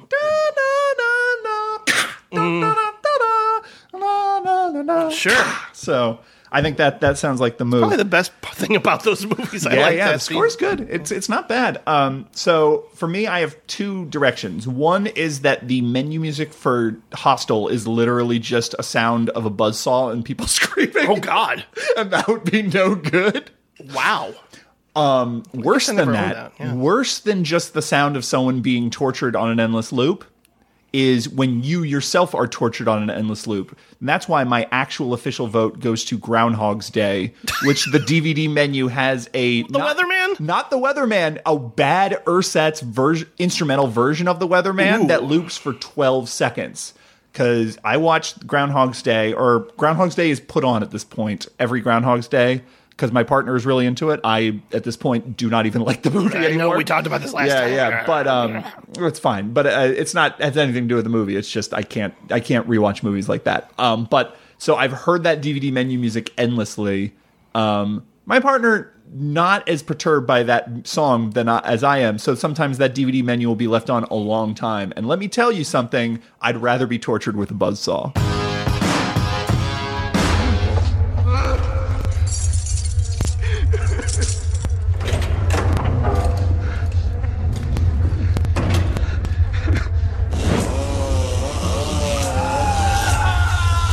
Segment is called Tip Your Gore, um, which is not even really a pun and doesn't really have much to do with the segment. I wanted to know what was the first time you saw gore in a in a movie? Al Gore? Yes. What was the first time you saw an inconvenient truth? Oh man, I can't remember now. Okay, well, what was the first time you saw bloody, gory violence in a movie? Well, I, th- I might have told this before, but I snuck down, and it's not Henry Portrait for Serial Killer. It's I snuck downstairs at the age of seven, and on HBO, maybe at two in the morning, uh, the first Nightmare on Elm Street was on, and I've heard that one a lot. Maybe because I've already asked this question of you and I've already heard the story, but it's possible. Yeah. it's possible I've talked about it before. I mean, I must have when we did Wes Craven, but uh, when he chopped off his fingers and it's kind of played for laughs. Really? I was like, when he goes, check this out. Yeah. Like he's he's like, and it's not even it's green goo in that. It's Yeah. not even really gore. I guess it isn't I really would that call gory. not gore. In fact, Well, then obviously her death. I, I- one- once we got to Tina's death and she just flopped on the f- bed Mhm. and all that blood. yeah, I turned it off and I actually started crying. yeah. I was Okay. like, I can't handle this. My brain cannot Do handle this at, can- this age. So let's let's define gore as organs or like dismemberment stuff like that, not just blood spray. Yeah. I feel like there that first Nightmare on Elm Street movie doesn't have gore. I mean, You know what the way she's gore? killed. It's it's violent I mean, and it's it's bloody. bloody. Yeah, but it's not gore. Okay. I that is a to me that's always been the distinction is blood and gore are two separate things that go together a lot because it's hard to have gore without blood um, unless you have like a scene where someone gets cut in half by a laser and it, all the wounds are cauterized. But like gore is like like for me the first gore I ever saw was the first quote unquote horror movie I ever saw, which was Indiana Jones and the Temple of Doom. Oh sure, when the heart gets ripped out, like that is fucking gory. That's in fact in fact that's gory but not bloody. I wonder if well, um, that might be pretty close. That that that could very well be Do mine you think too. we both saw that? That was the first time we saw. very young. I mean, Isn't I was that- not, I was not Isn't that prepared. wild? And it wasn't. My parents did not go. Oh, we got to turn this off. And believe me, they saw that scene because I watched that tape endlessly. There was no gore in Ghostbusters, right? No. Okay. I don't know why. I just thought maybe like Zo- Zuul does something crazy. Someone gets Um, slimed. It's not the same. Okay. Yeah, I think it would be Temple of Doom then, Yeah, because I, I saw that in the theater. it's fucked up. Number 32.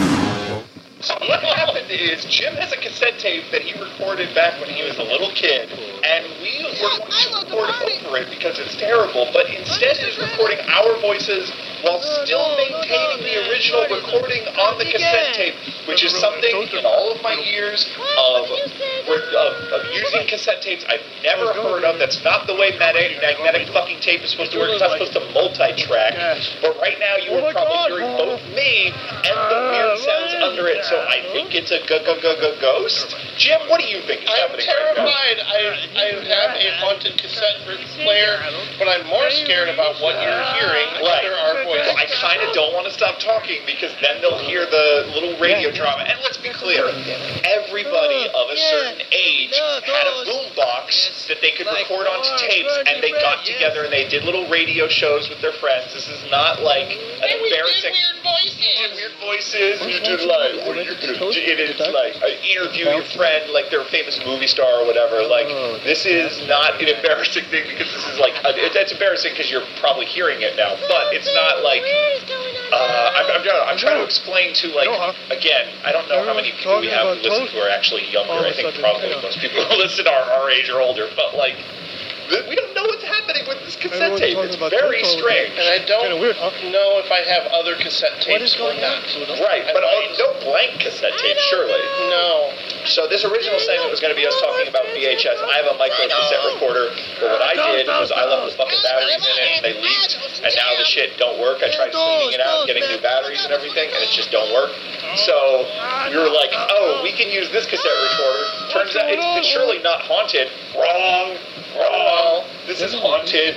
That's okay. That's okay. Now people are That's okay. really freaked out. Happy birthday, by the way. You've Thank you. grown a lot oh since. What, what age would you say you were under the, the, the previous recording?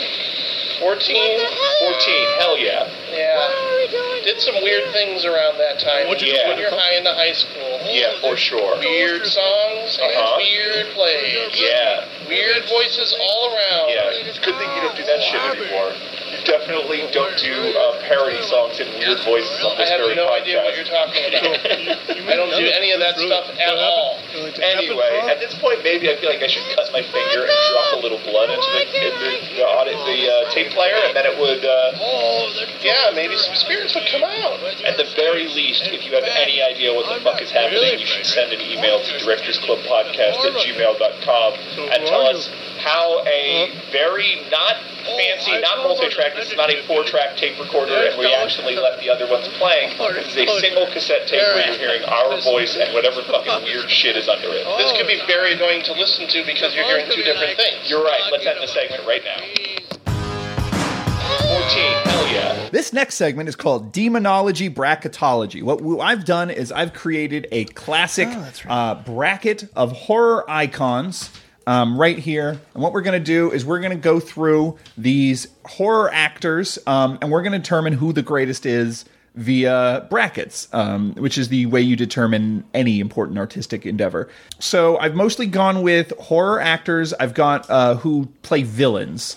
Um, so this is heavily male oriented because I felt it would be harder to compare uh, the quote unquote scream queens of the, which is what most female actors in horror movies end up being, um, to like a Christopher, like who's who's better, uh, Christopher Lee or Jamie Lee Curtis? Like hard to say, but uh, who's better, Christopher Lee or Boris Karloff? Might be easier. We'll find out. Okay, so our first our first matchup is Boris Karloff versus Barbara Steele. Wow. That's a tough one right off the bat. I actually love them both. You do? I think so. I mean, I'd say I, I do like Karloff. Yeah. Barbara Steele of Black Sunday and Nightmare Castle and Oh yeah. um, probably a bunch of giallo she's into. Barbara Steele worked for a while. She had those great eyes. That's true. And I'm a sucker for great eyes. Yeah, it's true. Um, I want to go with Barbara. You're going to go with Barbara. I'm going with so. Boris. Okay. Because I'm literally writing a fucking album about Boris Karloff. He's my favorite guy. Yeah, Um, I think true. I think the most scientific I've way to determine a I think the most scientific way to break a tie is to play uh, rock paper scissors. So let's do that right now. I haven't Right? done this in forever too. Mm, mm, mm. No, it's one, two, three, shoot. All right. Right. One, two, three, shoot. All right.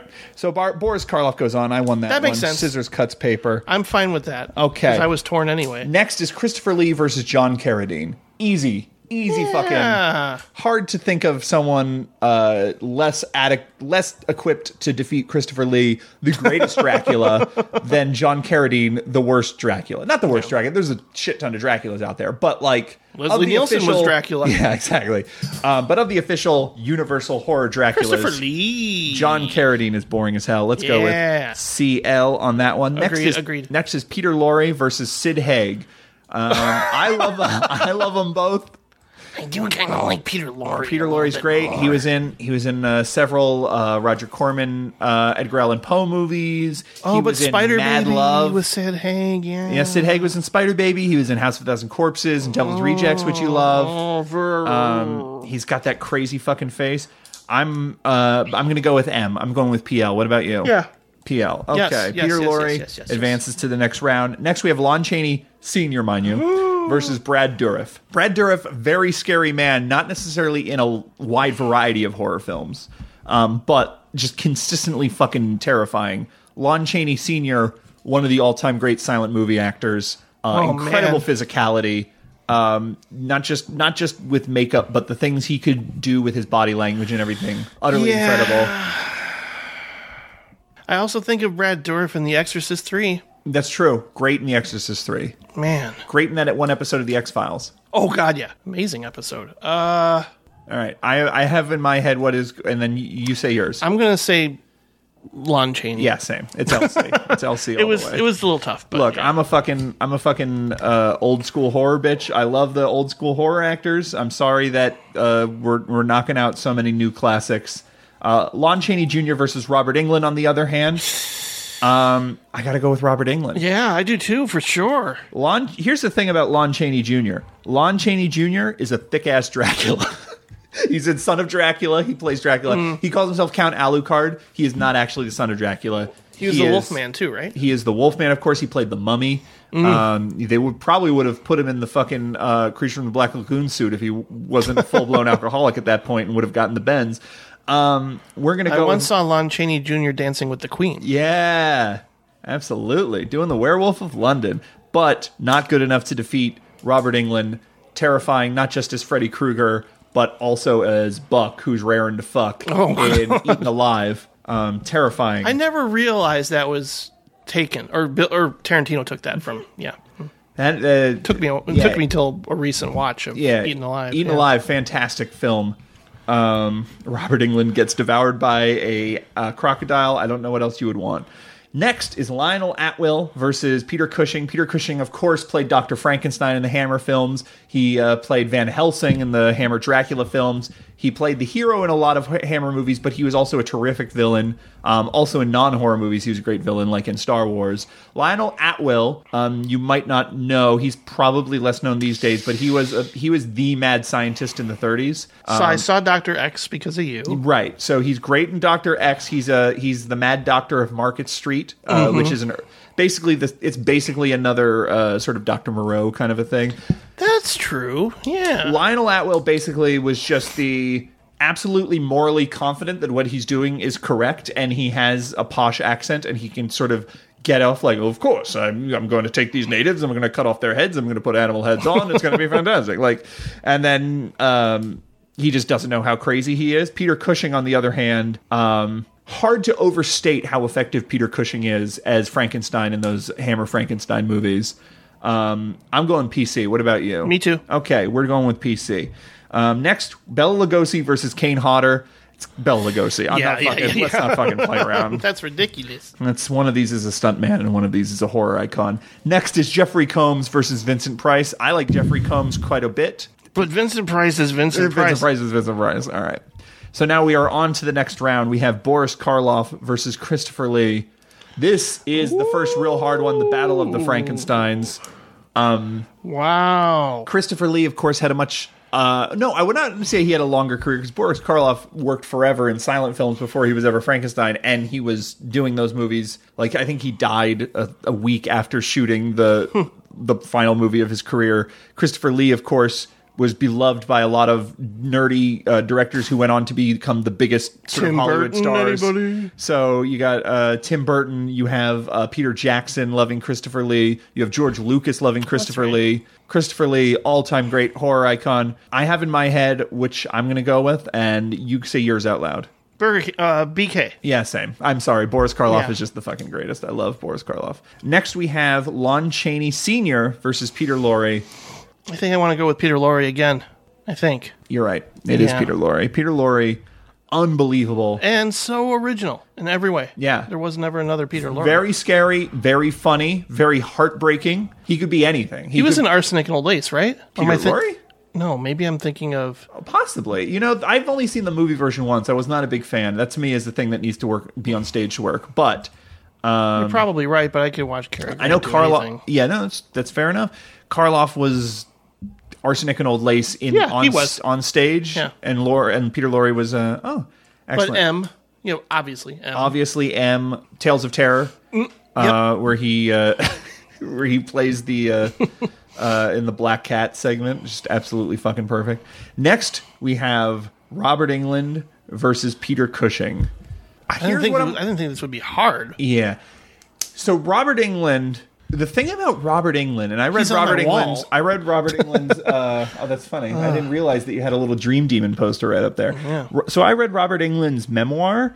And that dude seems kind of legitimately scuzzy. It was like one of those things where every movie he's like, and I got to work with the lovely Heather Langenkamp, which very beautiful, not not too hard on the eye. Like just enough of those kind of comments where you're just like, fucking go away. And that kind of I feel like maybe some of that menace that he gets across in movies is because he is actually kind of like the creepy not I'm not saying he is a fucking rapist uh, child molester murderer but I am I am saying there is like a little creepy edge to Robert Englund and maybe a little sense of self-aggrandizing that like transfers to Freddy very well I always think of that scene in New Night. Like New Nightmare is not very good, Mm-hmm. but I kind of there's moments in that that I think are not intentionally funny, but I laugh at like when he's going darker, more evil. I don't think he does it that campy, but he's still Yeah. like that moment where he's like doing the painting and stuff, and he, she's calling him on the phone, and he's just like, "Is this Freddy darker, more evil?" I just That's love funny. that. I, I I think Wes Craven was in sort of a weird comedy thing. Uh, like he, I think Wes Craven was trying to be like really arch because that was also the same time he was doing Vampire in Brooklyn. Mm. Um, and I think he kind of wanted to do these like big, sort of over the top choices with these grand themes or whatever. But uh, I don't know about this. Peter Cushing, on the other hand, kindest, sweetest gentleman, but in so many classic that is films. the thing that makes Frankenstein work so well is that he is just like uh, sort of like what I said about Lionel Atwill. Peter Cushing did like way way better, where he's just sort Mhm. of absolutely assured. At, at anything he has to do as Frankenstein to achieve his goal is without question justified. Yeah, and if you're asking me who the better actor is, It's better Peter actor Cushing. is Peter Cushing. better horror icon. Ooh. Ugh. Why does this have to be hard? I mean, I want to go with Peter Cushing again. I think I do. Uh, okay, let's do it. Let's do it. I mean, you got Frankenstein, Dracula. I mean, there's so much. Mm-hmm. So much. He's kind of racist in the uh, Hammer Mummy, so, they, so you can say he's a little villainous there. Uh, Star next, Wars. He was in Star Wars. Bela Lugosi versus Vincent Price. I don't think they ever starred in a movie to. Yo, you know what? Yeah, there was one. I feel like I've seen it. There was one. It was Abbott Costello meet Frankenstein because Bela Lugosi Yes, yes, yes, played. Dracula, and that Vincent Price appears at the very end as the Invisible Man. Um, he doesn't appear, obviously, but his voice, uh, the vocal talents of Vincent Price are in that movie. Bela Lugosi underrated in his ability to be tragic. Um, That's a good point. There's a there is because he is so over the fucking top. Um, there is something uh, to his face that is just that can be very sad. Whereas Vincent Price, he did not have. He was consistent. Vincent Price is consistently excellent in Yeah. every fucking thing he ever did. He did not. Vincent Price does not wring emotions out of you. Not normally. No, I don't think. Yeah, I mean, I don't he think is- so. He he can he has range. You know, there's a big difference between um, Prince Prospero and uh, whatever the character is in uh, uh, Witchfinder General. Oh, Um, yeah, that's good. Ooh, I mean, I know I know the answer. I just wanted to give Bela Lugosi his due, but it's Vincent Price, yeah. absolutely. All right, so I think we're in the semifinals now. We got Boris Karloff versus Peter Lorre. Uh oh. Uh oh. We literally had Boris Karloff versus Peter Lorre in uh, Roger Corman's The Raven. All right. Which I haven't seen it in a long time. That is uh, that is a like one of those like 71 minute movies that you can throw on and just have a nice time anytime. I highly recommend having a copy of The Raven on hand um, for whenever the mood strikes you. And once you see it once, the mood will strike you again. Uh, but, but but but Peter Lorre is one of the greatest character actors of his day. Boris For Karloff M is- alone. Boris Karloff is literally the icon of horror. Boris Karloff with some generous help from Jack Pierce, I should say. Um, Mhm. But also Boris Karloff on his own. So many iconic roles. Peter Lorre, the better actor, without a doubt. Yeah. Boris Karloff, the more consistent. Uh, There's never a face like his. no, that's true. Peter Lorre's got a fucking Oh, that's face, true. though. Yeah, those. Yeah, Peter Lorre, those eyes. those, those Oh. eyelids. Holy shit. Um, I mean, you could flip a coin. We could flip a coin, but that would be doing both these men a disres- Yeah, you're dis- right. disservice. You're right. I have to go with Karloff. Same. All right, I BK so. versus the winner of this matchup, which is Peter Cushing. Oh, really? And Vincent Price. Okay. They were in House of Long Shadows together or something like that. They were in at some point towards the end when uh, Vincent Price still had a contract with AIP. Peter Cushing was in one of those movies, but I don't think that they had a scene together. I can't remember the name of it. It might be Scream, Scream Again, or I'm a little biased only because I think the first voice I ever sought out because I wanted to know who is that was the end of the thriller video. Yeah, You know, I was like, who is that? I never I never heard a voice like that before. And uh, Peter Cushing is straight, and Vincent Price was not. So I'm going to go ahead and say VP as well. Yeah, I think so. And now the hardest fucking choice I've ever made in my entire life. Um, Boris in the finals. We have Boris Karloff versus Vincent Price. I can't make this choice.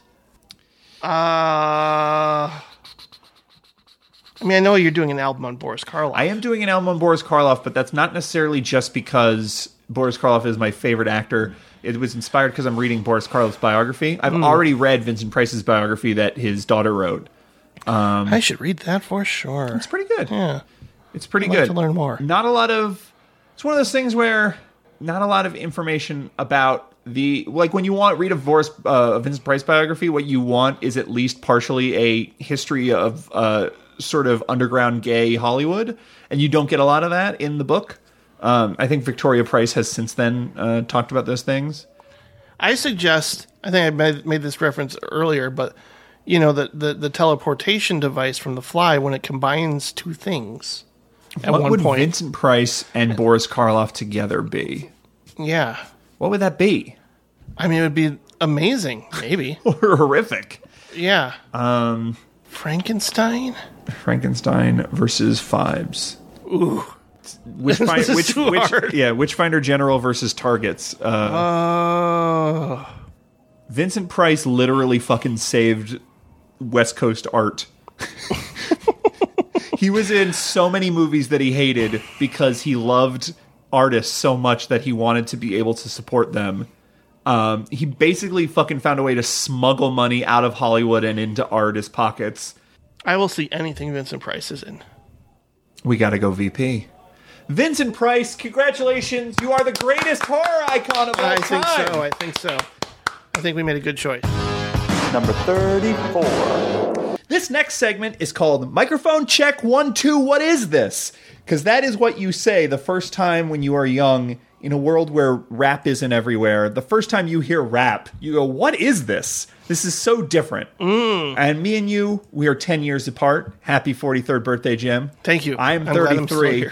I know for a fact, almost certainly, that we have different entry points into the world of rap. Um, I want to know the first time you ever heard rap music. I think I told the story on another podcast fairly recently, but my first exposure to rap was Thank you, at, Peter Cushing. at the only time I went to summer camp, which was at the age of 12. Uh-huh. Must have been.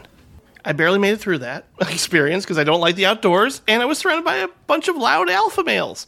And I knew I wasn't going to enjoy my time there. Uh, I I wanted to read books and just stay in the cabin. But the one redeeming factor a lot of the camp counselors there had a boombox. Uh huh. And on that boombox, I heard Fear of a Black Planet. Really? God damn, you started at the fucking top. Well, yeah, I but they were kind of like I didn't hear the whole album. Uh-huh. They were just playing "I Can't Do Nothing for You, Man" over and over again, so they can sing it, uh, scream it out loud all the Uh-huh. time, and just be like, "Hey, man, I can't do nothing for you, man," just like that over and I over see. again. And at one point, they're dancing around. And I'm I'm not as familiar with Fear of a Black Planet as I am It Takes a Nation of Millions. Is that an actual rap song or is that like a sort of a that's skit? Flavor Flav. Okay. song. Okay. So it's a flavor. Fl- So I was gonna say. I can't remember the words. Yeah, sure. but it's just Flavor Flav being Flavor Flav. And I just remember visually looking around the cabin and seeing everybody jumping and dancing, and Mhm. it was nice. I was like, okay, music can actually make me enjoy this ex- experience now. Mhm. Uh, I don't want to play volleyball. I uh, I grew up. My parents did not have a record player. They got rid of their record player as soon as tapes come in. They're not a they're not sentimental art collectors or whatever. So they were just like, Mm. all right, well, we don't need this shit anymore. But my friend had a my friend's dad had a record player, and we would listen to Beach Boys records because it when you're like five, you're just like want Sure. stuff that's catchy, and so you just want to like dance around listening to Surfing USA. Um, and they had an MC Hammer record, which must have been a new record because it was this had to have been like 1992, 1993. So they had to have gotten gone to the store when MC Hammer was huge. This like very white ass fucking Presbyterian family must have just been like, this MC Hammer fella is really something else. And well, he was into God and stuff. I don't think at the time that he was that was his ah! reputation. You have to pray. Pray. that, was a song. Oh, that's funny. Pray. Uh, but at any rate, we, we listened to "Can't Touch This" over and over and over again. And I remember like hearing record scratching and being like, "What the?" F-? I thought it was like a zipper noise. I've, that's a that's a common uh, little kid like misconception when you first hear record scratching. You think it's someone like zipping up their zipper. Um, and it was, I'd never heard Super Freak. So to me, that was just the you can't touch this. I remember the first time I heard Super Freak, I'm like, what the fuck is this? They fucked up. They fucked up Hammer. Um, and it was just yeah, we would just dance around to it like it was the Beach Boys, and I was just like, yeah, MC Hammer is the. As far as I knew, there was one rapper. There, there was a guy who invented rap, and his name was MC Hammer. And then at a certain point, one of the older kids on the block was like, MC Hammer sucks, Ice Cube, and I'm like, what the fuck? What's Ice Cube? And I like, I would sometimes I would like like to look at the video games on in the little Best Buy sort of uh, advertisements that would come in the newspaper. I would like look at the t- movies and stuff that Sure, they would sure. advertise, and I saw like an album Death Certificate, Ice Cube, and it's looking mean as fuck. Oh, And I remember looking at that, being like, "Oh shit, there's more rap, and it's scary." Speaking of segments that uh, are fucking shit, here's this one's called Bad Psychologist. What I'm going to do is I'm going to show Jim some Rorschach tests, and no matter what he says, I'm going to shit talk him, and I'm going to tell him that he's wrong. Um, because that's kind of what we do on this podcast from time to time is we have subjective experiences and then we tell each other no Midsummer is actually okay. yeah exactly um, so here we go bad psychologist jim what do you see in this ink blot Wow, I see a f- I see a couple of frogs. and what do you actually i mean i understand i understand that like i understand why i just mm. i don't think this bit's gonna work unless you tell me honestly what you see in it frogs Okay, no, I now yeah I, you don't see no, any frogs do I you why'd you couple- say frogs that's fucking dumb what do you see I uh, a couple of witches looking at each other. looking at each other. They're Yeah, facing. right- what are you talking? right They're at the facing there. away. These two. W- Okay, if, now if you now see the any top witches there, at all, yeah, okay, yeah. Oh my god! Let's I see just that- move on to the next one. You can't fucking. All right. What is? What do you see? Ooh, a bat, a giant bat, a, A crazy giant deformed. bat? Yeah, Crazy deformed. At this point, got- is it a it's got- bat it's got- then? It's got a little If it's claws deformed- no, no, out no, no, no, like no. there. Yeah, I don't. That's that's that's stupid. What do you see? Well, definitely a bat, a big All old bat. Well, if you're not going to take this seriously, we'll just this. or maybe the good. cover of the Crow soundtrack. What now is that I think this? Oh, I don't know what I see now. wow. Okay. First thing okay, come to okay. mind, rapid fire. Um, couple of squirrels. No, I, I A couple I, of squirrels I know right there. I know I said first thing that comes to mind, but Two like, squirrels looking right at each other. It has to be the first thing that makes fucking sense. That's not fu- animated. It's a still ink Well, that's what true. the fuck are you talking? About? It's not fucking. Ugh. I know. I God. see a couple of squirrels hanging out. You're the worst patient I've ever had. What is this? Ooh, a bunch of insects, especially at the bottom. There, like, is it a bunch? I don't know, I just two. see- there are. It, it's an ink blot. Okay, it's they're- symmetrical. maybe There's they're only two I guess, things. but- a bunch. Like at this point, you're literally not even describing what is on the. What is what is this one? I mean, just look at the the, the way that the legs are. And All the- right, uh, next. Oh, this is crazy. Oh my god. Mm, why can't I think on the top of my head like this? Monsters. Wrong, Um, go. I don't know. I can't. I can't come up with anything for this one. I'm bad. My my brain just went completely blank as I'm. what do you see? What the hell do you see? Literally, you could say anything, but you My dental record. You there's no way you can do a Rorschach test worse than saying nothing. That's true. And you did the worst fucking thing. So what is this? Oh, that's a little little lemur thing, isn't it? Right? Lemur? What, What, the, the fuck are you talking about? What what is that supposed to be? What what is a lemur? I don't know. I thought it was. A that- I mean, I know what a lemur is, but like that's a lemur is like a primate. Like a okay, lemur so that looks like prairie a dog. Uh, prairie dog. Jesus Christ! Prairie dog companion? animals. I, I I mercifully moved us off Rorschach test, and it's a picture of an animal. It's a what is it? It's a stoat. Oh God! you know what? stoat? Let's let's end this whole segment. like a beer. This is trash. Let's dump it. Number 36. This next segment is called "Fuck This Underrated Secret Masterpiece of Shit." And what we're gonna do is we're gonna go through a list of divisive films. I have the list right here. And Jim, again, rapid fire. I This just want- sucks. I, I'm gonna name a movie. One thing I can't. Do. I'm going to name a divisive film, and in order to get the actual heart of how you feel, I just want you to say, sum up your feelings in a in a sentence or two, if necessary, of how you feel about this movie. I'm pretty sure you've seen all of these. Um, I don't think it'll be too hard. Okay. Um, there are no. This one there is actually no wrong answers because this isn't bad psychologist. I'm not going to berate you. I'm not even going to comment. I'm just going to say Oh. the names of the movies. Okay. So here we go. Star Wars: The Last Jedi.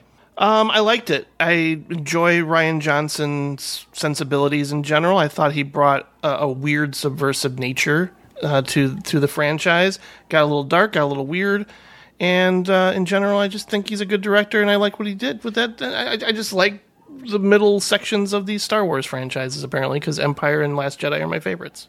Natural Born Killers. Ooh, that one doesn't quite hold up the way I thought it did. That's for sure. Uh, there are things about that movie that really annoy the hell out of me, including uh, Oliver Stone's penchant to just slam every thought uh, that he has into your face at all times. The Counselor. I love it. I think I'm everything I've do- read of Cormac McCarthy's. I've just clicked with. He's a dark dude, very nihilistic, and that movie just sort of captures a lot of crazy dark feelings that I didn't know I had. Mother. I really like it. I think it builds really effectively. The crazier things get, the more I'm into it, and uh, I think Jennifer Lawrence is pretty spectacular. Spring Breakers. Mm, I've always been in the middle on that one. I don't know, and I can't really get behind James Franco in general anymore. I wouldn't be excited to rewatch it. I think it has good elements, but in general, I've never been a Harmony, Harmony Korine guy. Miami Vice. I well, that one I really wish I liked more because again, Michael Mann's a director that I run very hot and cold with, and that one I just happen to not click with whatsoever. Neon Demon. Ooh, Nicolas Winding Refn, what happened? Blade Runner 2049. I love it. Melancholia. Still love it, and it says a lot about depression that I kind of understand. Somewhere. I think it's pretty good. I don't think it's one of Sophie Coppola's best movies, but I still appreciate what she was trying to do with it, including after the Chantal Akerman episode, realizing that I think that's kind of what she was trying to capture. The Wolf of Wall Street. I still love that one. I know it's just basically a wacky, crazy comedy, and it's enjoyable from beginning to end for me. Cosmopolis. Yeah. Cronenberg, again, sometimes he clicks with me and sometimes he doesn't. I really love the final act, though, with Paul Giamatti. Pain and Gain. Nah, I don't remember it. I know I saw it, but I wasn't crazy about it either way. The I didn't Ha- hate it. The Hateful Eight. I love that one too. Easy Rider. Yeah, I like it. I don't. I think I, I. I'm sure it was. I know why it's culturally significant, but at the same time, I don't think it's a masterpiece, and I don't enjoy watching it. Totally. Interstellar. Uh, I love that movie so much; it makes me cry like a baby. Southland Tales. I love that movie so much; it makes me happy. Persona. Mm, I should watch that again. Chungking Express. Love it. It's, it's next to In the Mood for Love, my second favorite. Roma. Yeah, it's good. It's very good. Showgirls. Mm, indifferent. Freddy Got Fingered. Oh, well, I think parts of it are pretty funny, not the whole thing. Pink Flamingos. You know, I never saw it. Ghostbusters Reboot. Eh. Alien 3. Eh. Halloween 3. It's good. I don't love it. I think it's good. the Cable Guy. Yeah, it's still pretty funny. I like it. Antichrist. God. Oh, that movie's so unpleasant. I can't get through it. Killer Joe. Ah, it's fine. I don't know. Parts of it are fine. Parts of it are funny. I like Tracy Letts as a playwright, but I don't know. It's also very gross. House of the Devil. I still like that one. Three billboards outside Ebbing, Missouri. Wow. I should watch that again to make sure I still love it the way I did the first time I saw it. We had a good conversation about it. Crimson Peak. Never saw it. I should see it. Joker. Oh, God! Piece of shit! Hate that movie. Funny Games. Which one? Either. I like it. David Cronenberg's Crash. Oh God, I've see. The funny thing is, is I just bought the 4K, even though I don't like that movie, and because I want to, I should. I should really get into that movie because I love the book. Straw Dogs. Yeah, it's pretty good, but it's not pleasant to watch. Suspiria Remake. I like it. I don't love it, but I definitely like it. The Exorcist. Oh, it's great. Signs. Oh no, I never liked it. I made a complete ass out of myself by groaning out loud in the movie theater when that played, and everybody was into it, so they were mad at me. I, I'm trying not to interject. As an aside, I did the exact same thing during The Happening, which I find is way less defensible getting mad at me for groaning during The Happening. I agree. And then finally, Passion of the Christ. Remember, Oh whatever you God. say determines whether or not you're an anti Semite. You know, at the time when I watched it, I was very moved by it, but I was also with somebody who was very moved by it, so I feel like I absorbed that energy. But I don't know if I'm ever going to watch that one again. Fair enough. All right, that was. Cue wacky sitcom music or Uh, something brr. there. Bum, bottom. Number 37. This next segment is called Demonology Bracketology 2 The Final Sacrifice. We got another bracket. This time, instead of horror icons, it's great horror directors. I think this will be really tough. This one's going to be really tough, except for this first matchup, which is going to be really easy. John Carpenter versus Rob Zombie. Sorry, you were Ugh. drinking. I didn't mean for you to do a spit take on the fucking computer. I think it's just the. Uh, I mean, I mean, I hear Rob let's- let's Zombie's just- name and I just freak think, out. Honestly, which one did have the better Halloween? You know, let's let's try to weigh it out. Really. Okay, Are you so okay? I'm going to go ahead. And Are you it- okay? I'm going to go ahead and put a JC. Uh, sorry, Rob Zombie, to do you like that, but that's how the uh, seating worked out. Next is Wes Craven versus James Whale. Oh, okay. James Whale, of course, not just directed Frankenstein, but Bride of Frankenstein, The Invisible Man, and The Old Dark House, all of which are Oh. excellent sardonic black uh, humor uh, horror comedies. Absolutely fun. Um, Did he have a my soul to take in his filmography? he I wonder. You know, I've never seen Showboat. I don't know if a condor makes an appearance in Showboat. On the other hand, did he have a Hills Have Eyes? It is. Did he have a? Did he have three separate career resurgences? I think it's probably the opposite. I think James Whale wanted to break out of horror, and then uh, Can I go with my heart and say Wes Craven? yeah, I think I got to go with Wes Craven too. I like James Whale a lot, but Wes Craven is the guy. Now this one, I think we might uh, we might draw out the knives. Tobe Hooper versus Sam Raimi. Now, to be fair, You had to do this, didn't you? so here's the thing sam Raimi. we are determining greatest horror filmmaker so we should not we're not looking at tobe hooper's output versus all of sam raimi's films we're you know simple plan doesn't factor into the math here so we're talking about all the evil dead movies i guess the evil dead pilot of that stars show we're talking about uh, drag me to hell um, we're talking about the surgery scene in spider-man 2 but only that scene um, I like that movie.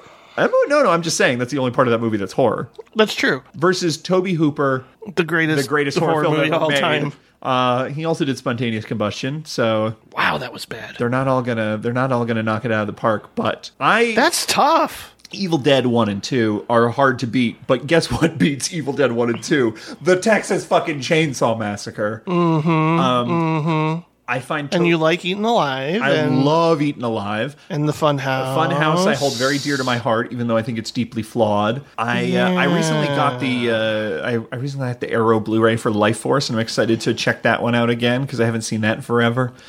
See, that's a weird period because, I mean, I like Invaders from Mars. Yeah. it's not horror, but It's it's it's parts of it. Yeah. yeah.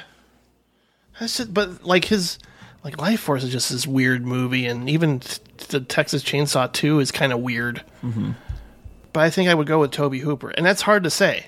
Yeah. But but like Texas but- Mm-hmm. Chainsaw is monumental. it's just like and Texas Chainsaw 2 also. I know you I mean like I know that. Evil Dead 2 changed my life kinda. Right.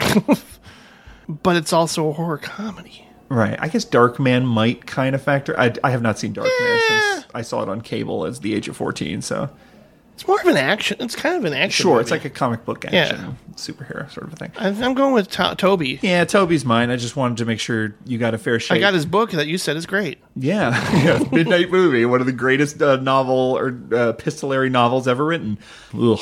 Um, next is Lucio Fulci versus Stuart Gordon. I think before doing the Fulci episode, I would have said Stuart Gordon. Sure. But now I've seen The Beyond a lot. well, a few times.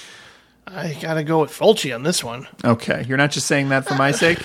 No, I actually genuinely believe it. I'm glad we did that episode. Yeah. Um, so Lucio Fulci moves on. Next, we have Dario Argento versus Jacques Tourneur.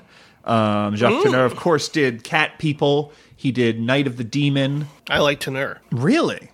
Yeah. You know, I did. We did. I did an episode on him. I thought he was fucking great. Tourneur was Cat- a Cat last minute amazing. replacement for James Wan because I was looking at James Wan being like, I don't need this guy on my list. Let me let me also look and make sure. I but- like the Twilight Zone that Jacques Tourneur did about the woman who gets the calls from when the phone line lands on the grave. I, I included the details of that one in my short film I wrote. Oh yeah, yeah, yeah, yeah, Um, yeah. Out of the past. I know it's not horror, but Right. Out of the past don't I just count. get so excited when I think of that one. Okay, I walked with a zombie and Leopard Man. Those were the one. I wasn't sure on Leopard Man. I thought maybe, um, but I, love walked Cat with a People zombie. so much. Uh, Cat People, I love so much. but much. then again, how many horror movies has he done? He's done four, um, plus that Twilight Zone, I think, and then he's done some noir. Um, and then he had a career doing westerns that are apparently those westerns are real good. But Um, I, I mean, I'm not the great, I'm not the biggest Argento fan. No, me neither. Do I like Suspiria more than Cat People? That's do a I good like question. do I like opera more than cat people? The answer is Yeah. no. Um, he also uh, Tourneur is one of those directors who sort of ended up on Poverty Row towards the end of his career. So he did a lot of like sci-fi Mhm, uh, movies that are maybe horror adjacent or whatever. But I think the ones we're really talking about are Cat People, I Walked with the Zombie, The Leopard Man, and Night of the Demon. I don't think I've seen. I think I think we have to go left where everyone else would go right. I think we have to give it to Tourneur. Yeah, I, I kind of felt strongly about it. Next, we have David Cronenberg versus Guillermo del Toro. Cronenberg. Yeah, yeah. I, are you a, are you a Del Toro person? I feel like I'm the outlier, and I'm not a fan miss, of his. Hit and miss. Yeah, I loved uh, the first Del Toro movie I ever saw was Cronos, and I just was I just got it randomly from the library, and it was like, oh, this is the shit. And then every Yeah. subsequent one, I'm like, I see what there is to love. I can't, I can't do it. Yeah, I can't do Shape of Water. I Can't try. get into it. Pan's Labyrinth. There's interesting things going on there, but it's just like very pretty good. I don't know. Next is uh, we we went ahead and go with uh, David Cronenberg on that. Oh one. yeah, for sure. Yeah, yeah. George Romero versus F.W. Murnau. Wow. Um, let me double check all the Murnau films. I Obviously, we're talking. We're talking about uh, Nosferatu and I think. Oh, I think Excuse I may me. have fucked up. I think there were more silent films that I thought were Murnau that were actually really you can only justify Faust and Nosferatu, and I haven't seen Faust.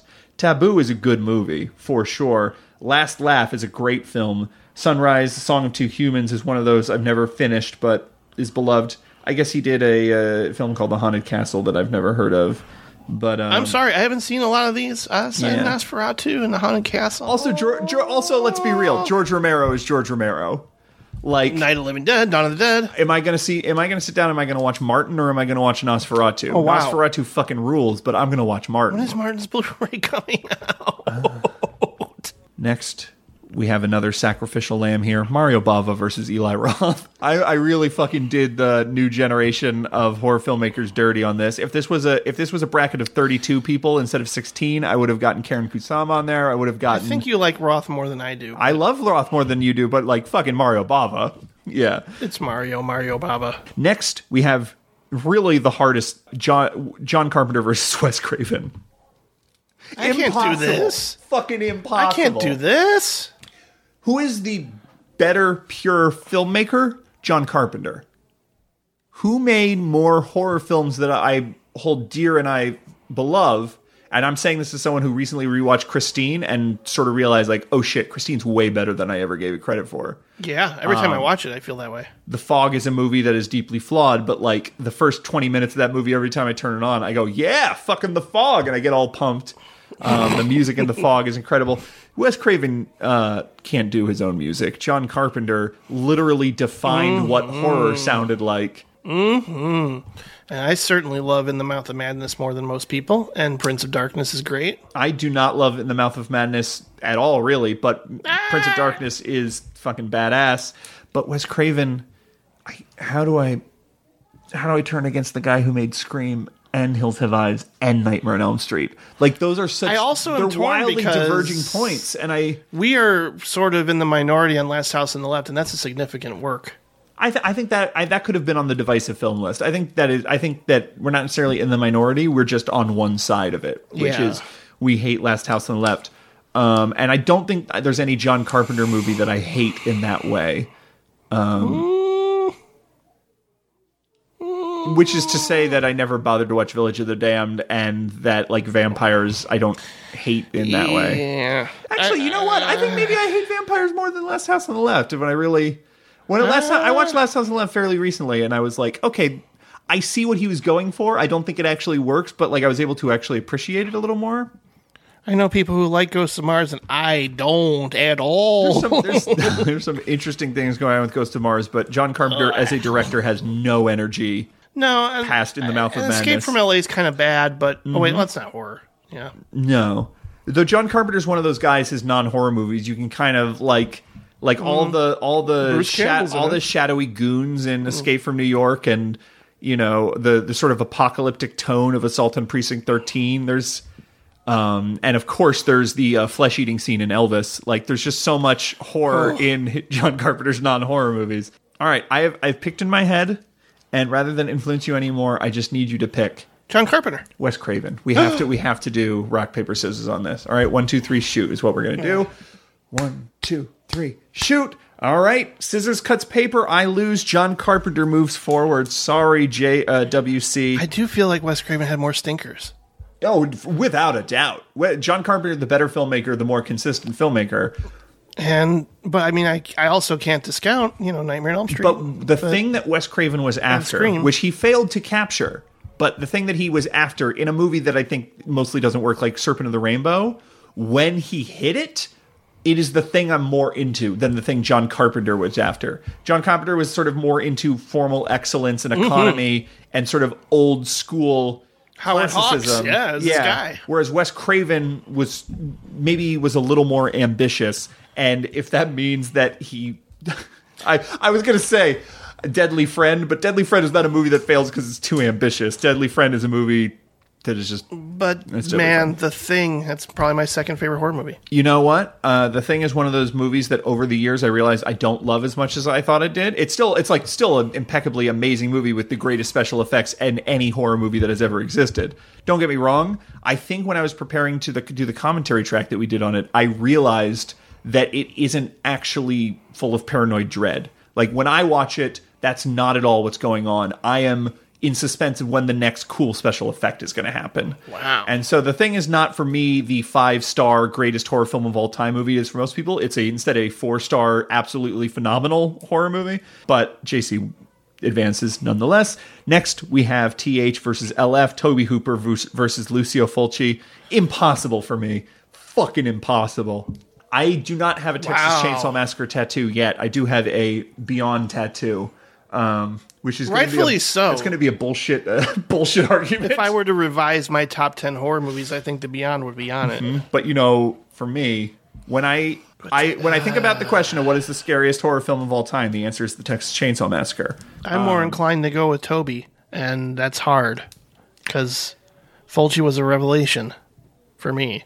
And the I- more I watch, oh, the thing about okay, so they're both people who I think maybe were up to stuff that a lot of people don't catch on, um, and they're both people I love who made, you know, The Beyond is my top five horror movie of all time. Texas Chainsaw Massacre is top five horror movie of all time. I know this is too hard. But I was thinking in my head, if Indicator or one of those fancy Blu-ray companies were to put out a box set, which would I be more excited about? I think that I one I'm Toby tainted on because I own like f- six Lucio Fulci movies on Blu-ray. Yeah. but I also would say Tobe Hooper. I think Tobe Hooper. Next is Jacques Tourneur versus David Cronenberg. Cronenberg for me. David Cronenberg. David Cronenberg. Uh, he freaks me out, dude. Jacques Tourneur is in my heart. David Cronenberg is heartless. I don't. I feel. I feel nothing. I know when I watch you- a David Cronenberg movie. I, I'm such distant. Um, Now you love Crash, though. I do love Crash. I don't know if it's horror. Is it horror? With- when you're talking me, about it's when kinda you're talking horrific. about Cronenberg, you, you're kind of talking about all of his movies exist in a continuum, where it's like even something like Spider. You're like, that's kind of like it's kind of like a horror movie. Yeah, it is. I mean, maybe once you get to uh, uh, Dangerous Method, you're like, okay, that's not a horror. But like when you get to like the gaping head wound in A History of Violence or whatever, there is something like it's kind kind of uh, Fire Walk with Me Twin Peaks level uh, horror thing going on there. I still like that movie a lot. History of Violence. Yeah. I, that's one I'm afraid to go back to because that was one I thought was like super brilliant and deep in a way that. Here we go. We got it. We got to We got to We got to shoot on it because I'm going with Tourneur. Here we go. One, two, three. All right. I decided Rock to defeats tr- scissors. See if I could do it twice in a row. Yeah, you are fucking. You're you're you're metagaming yourself right out That's of okay, David that's okay, that's okay. representation. We got JT moving on. Next, we have George Romero versus Mario Bava. How the fuck do you judge this? I don't know. Black Sunday, Night of Living Dead, Uh huh. Dawn of the Dead, Black Sabbath, Oh yeah, and the uh, blood, blood and black lace. I Kill like- Baby Kill. Yeah. Kill Babies Need the Most Love versus Martin, Oh whoa, yeah. Ooh, and he did the. uh the Immortal Caltiki. What's the name of the first? Considered the first slasher movie that he did. Bob. Uh, Bay of Blood. yeah. I mean, Bay of Blood, i- it, slashers are a continuum. That was also an episode of Genre Grinder. I did proto slashers. Um, Spiral Staircase came out well before Psycho or Bay of Blood. No. Um, Who is the greatest cinematographer of all time? Mario Bava. Who is the who is the man who represents the independent spirit of cinema uh, better than anyone? George George Romero. Romero. Who is the person that you want to hug and be your father? George, Romero. Romero. Who is the person who every fucking movie he makes, you can at least say it looks spectacular? Mario, Mario Bava. okay. We gotta stop doing that shit. That was uh. dreadful. All right, I voted. I, voted in my head. Say it out loud. One, two, three. George, George Romero. Romero. Okay, we'll move George Romero on with the acknowledgement that we might be wrong. GNR. there. Speaking of wrong, Tobe Hooper versus JC. For some reason, Tobe Hooper versus God. JC easier than Lucio Fulci versus JC. For me. Ah. Whereas if it was Lucio Fulci versus JC, I think I'd have to go with JC because he's made some of my favorite movies. Right. Period. right. But Tobe Hooper made Texas Chainsaw Massacre. Look, I'm putting And- Halloween right up there with Texas Chainsaw Massacre. They're, they're Yeah. very different films, but That's true. I think I would go with JC. yeah, Sorry, Tobe. that's fine. So we got George Romero versus Jacques Tourneur, no question. So sorry, I'm not even asking your opinion. No, here. you don't need to. Um, next, we have George Romero in the finals versus John Carpenter. Heart versus head. Mm. Um, endless idea, endless ideas versus endless talent. Um, I think Romero invented a whole genre. And also infused pretty much all his work with imaginative, social commentary. that- Mm-hmm. Thoughtful. yeah, uh, that isn't preachy in the way that Oliver Stone would I do. All right. I know we're talking about their only their horror work, but John Carpenter does not have a Knightriders, and I'm not saying that to mean. Yeah, I'm not saying Knightriders is like some great film. I'm saying John Carpenter doesn't have the heart to make a Knightriders. He made Elvis. Like, is that is that it? Is is Memoirs Big Trouble in Little China? Memoirs of Invisible Man is not a passion project for John No. Carpenter. I don't know. I don't know who wanted that movie to exist. I don't think anyone involved. Uh, It's weird. I mean, I think we differ a little bit in the Rom- latter Romero Dead movies. In what way? Because I, 'cause I like Land of the Dead and I think I like Diary of the Dead. I think I do. it's I been a long I mean, time since I've seen it. I know I there's not- I MySpace did not- references now and that or whatever, but Well, that there, it, it wouldn't be a George Romero movie if it wasn't dated. He's talking about the times. Yeah. Um, I, I, yeah, Land of the Dead is like a kind of a comic booky thing. Yeah, I like it. I, I think I like Day of the Dead more than Dawn of the Dead, which is fucking. That's interesting. It is very weird of me, but I think that's, That's where. I am. Came out the same year as Return of the Living Dead. Is it too late to put Lucio Fulci? Oh, silly goose. oh, that's not how brackets work. All right, let's just uh, say it at the count of three. One, two, three. John, John Carpenter. Carpenter. All right, fine. John Carpenter. I know it's a cliche answer, but it's probably because it's that way for a reason. It's Halloween, and I don't know. That's a movie that also changed my life. I'd mm-hmm. say. I feel like if I tried to talk to George Romero about Assassin's Creed, he would be like, "I don't, I don't, I have no interest in what you're saying to me." And John Carpenter would be like, "Fucking yeah, I tried to find all of the fucking uh, treasure chests." This next segment is called Selection from the Master.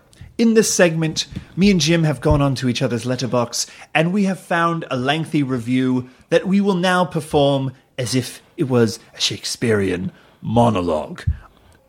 I'd like to perform a selection from the Master. Hmm. This is entitled The Phantom Thread. Oh God. My list of favorite movies is changing and evolving since the last time I revised mine about six years ago. I'm not sure if it matters in the end. It's just another record of preferences that will likely get lost in a sea of other lists. But there's something about revisiting favorites right now when things are at their worst slash bleakest, at least for me.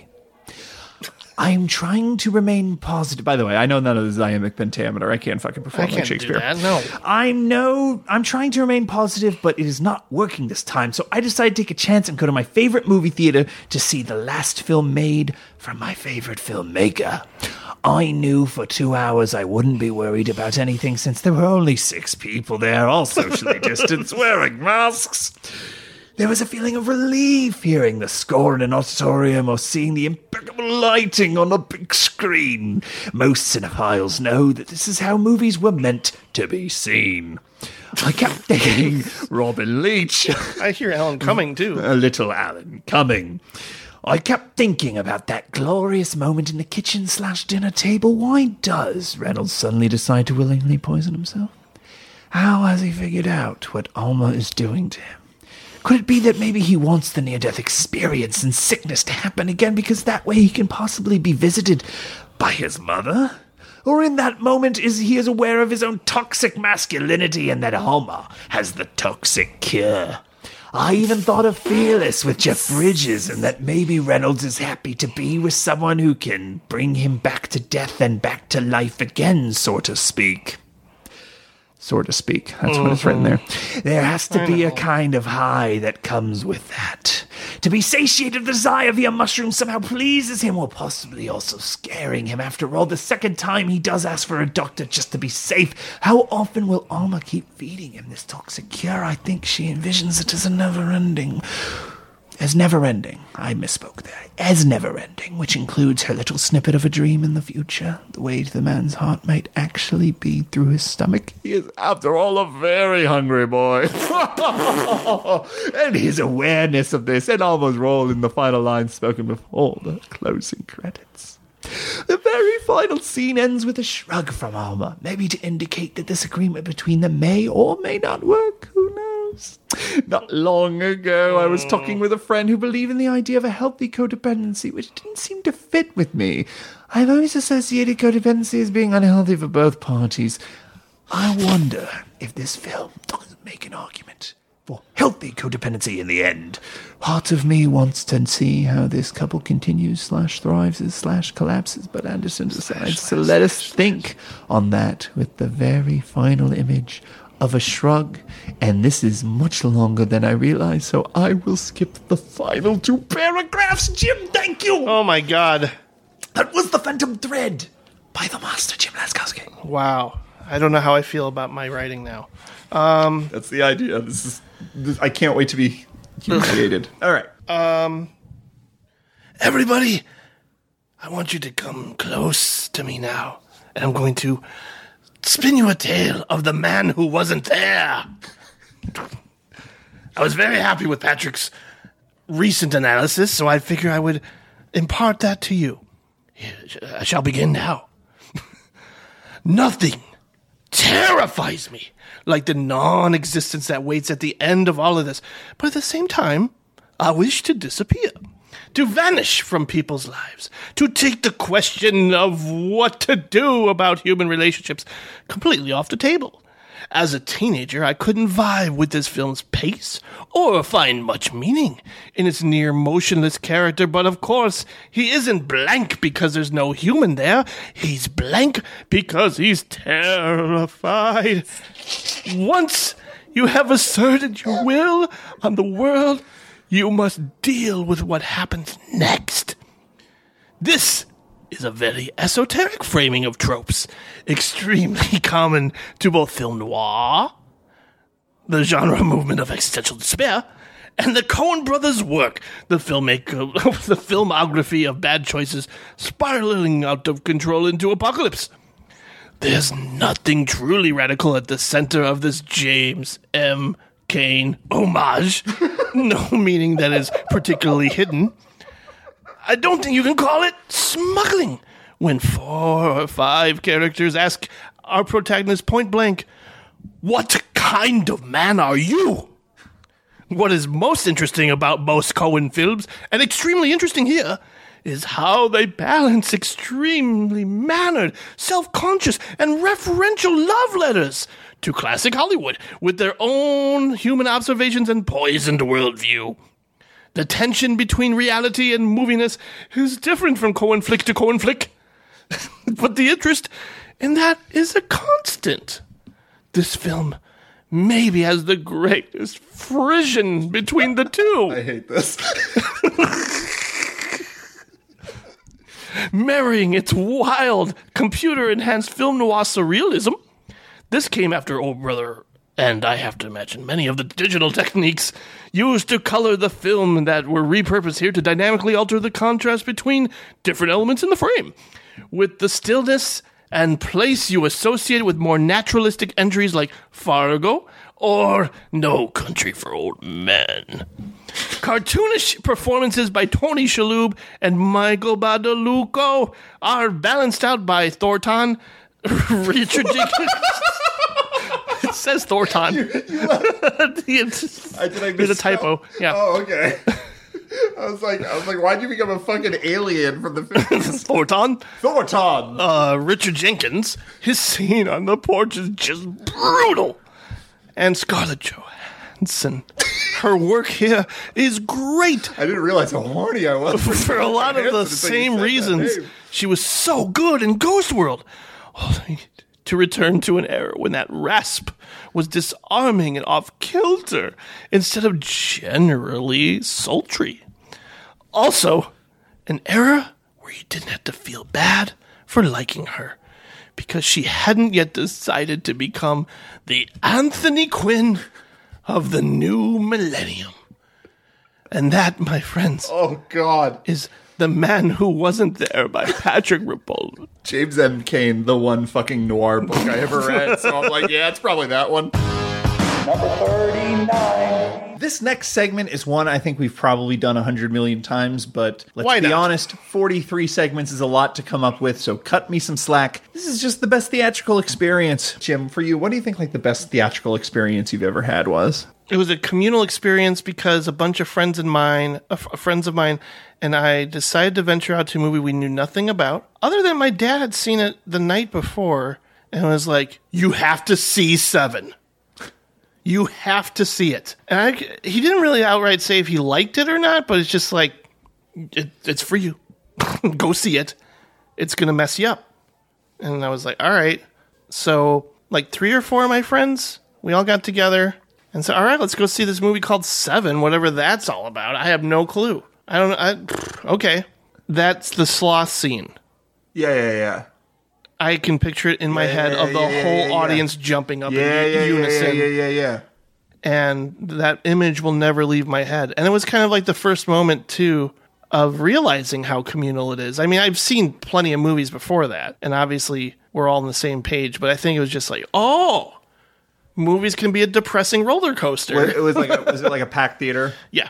It was just- completely packed, and you can just see people jump at one point. Yeah, it's fine. And sort of scream and then laugh. It's and so fucking wild to think about not seeing Seven coming because to me, I at first time I saw Seven, not only was that movie's reputation firmly Yeah. uh, well known, but David Fincher's was, and so I saw that after I saw Fight Club and everything like that. But like, no one was like, "Oh shit." The director of Alien Three has a new movie out. Right. Nobody knew who he was. I had no idea what what I was in for. I had no idea how it was going to end. Uh-huh. And we walked out and went to that Pizza Hut buffet. Depressed. Depressed. You were like, "Yo, remember Gluttony?" yeah, go. exactly. Yeah. I didn't eat that much pizza that night. I was kind of just bummed. Then you failed the Pizza Hut buffet. Let me tell you, I've done my time at the Pizza Hut buffet. Yeah, that that feeling of like an entire theater being on the exact same wavelength, it makes everything. You're not just reacting to what's on screen; you're reacting to everyone else reacting too. I remember when I saw Borat in theaters, it was not only did was every seat sold, there were people just like standing in the aisle, like it was Mm. the most packed theater. It was because it was like packed at like 110 percent or whatever I've ever been in, and it was like I there was not enough oxygen in my lungs to laugh because everyone was just losing their fucking minds. There's something about Mary was like that. Yeah, For me. that like it was just like we. I cannot believe what I'm fucking seeing. This is out of control. Oh my fucking god, what's going to happen next? And it's one of those things like once you return to it, you're like, oh, it's especially once it became like a thing that was referenced too much. You're like, all right, all right. I mean, I- that'll I- never happen again. I definitely but- had a good experience watching that with a crowd. Yeah. But when I watched it again, I was like, eh, it's all right. Yeah. I like it, but I don't love it. I don't think I like Sacha Baron Cohen that much. No, no, that's fair. I don't like Yeah. him that much either. I mean, I can- tried. you, I can't take away time and place, and we have to. I have to say, like that movie's fucking racist.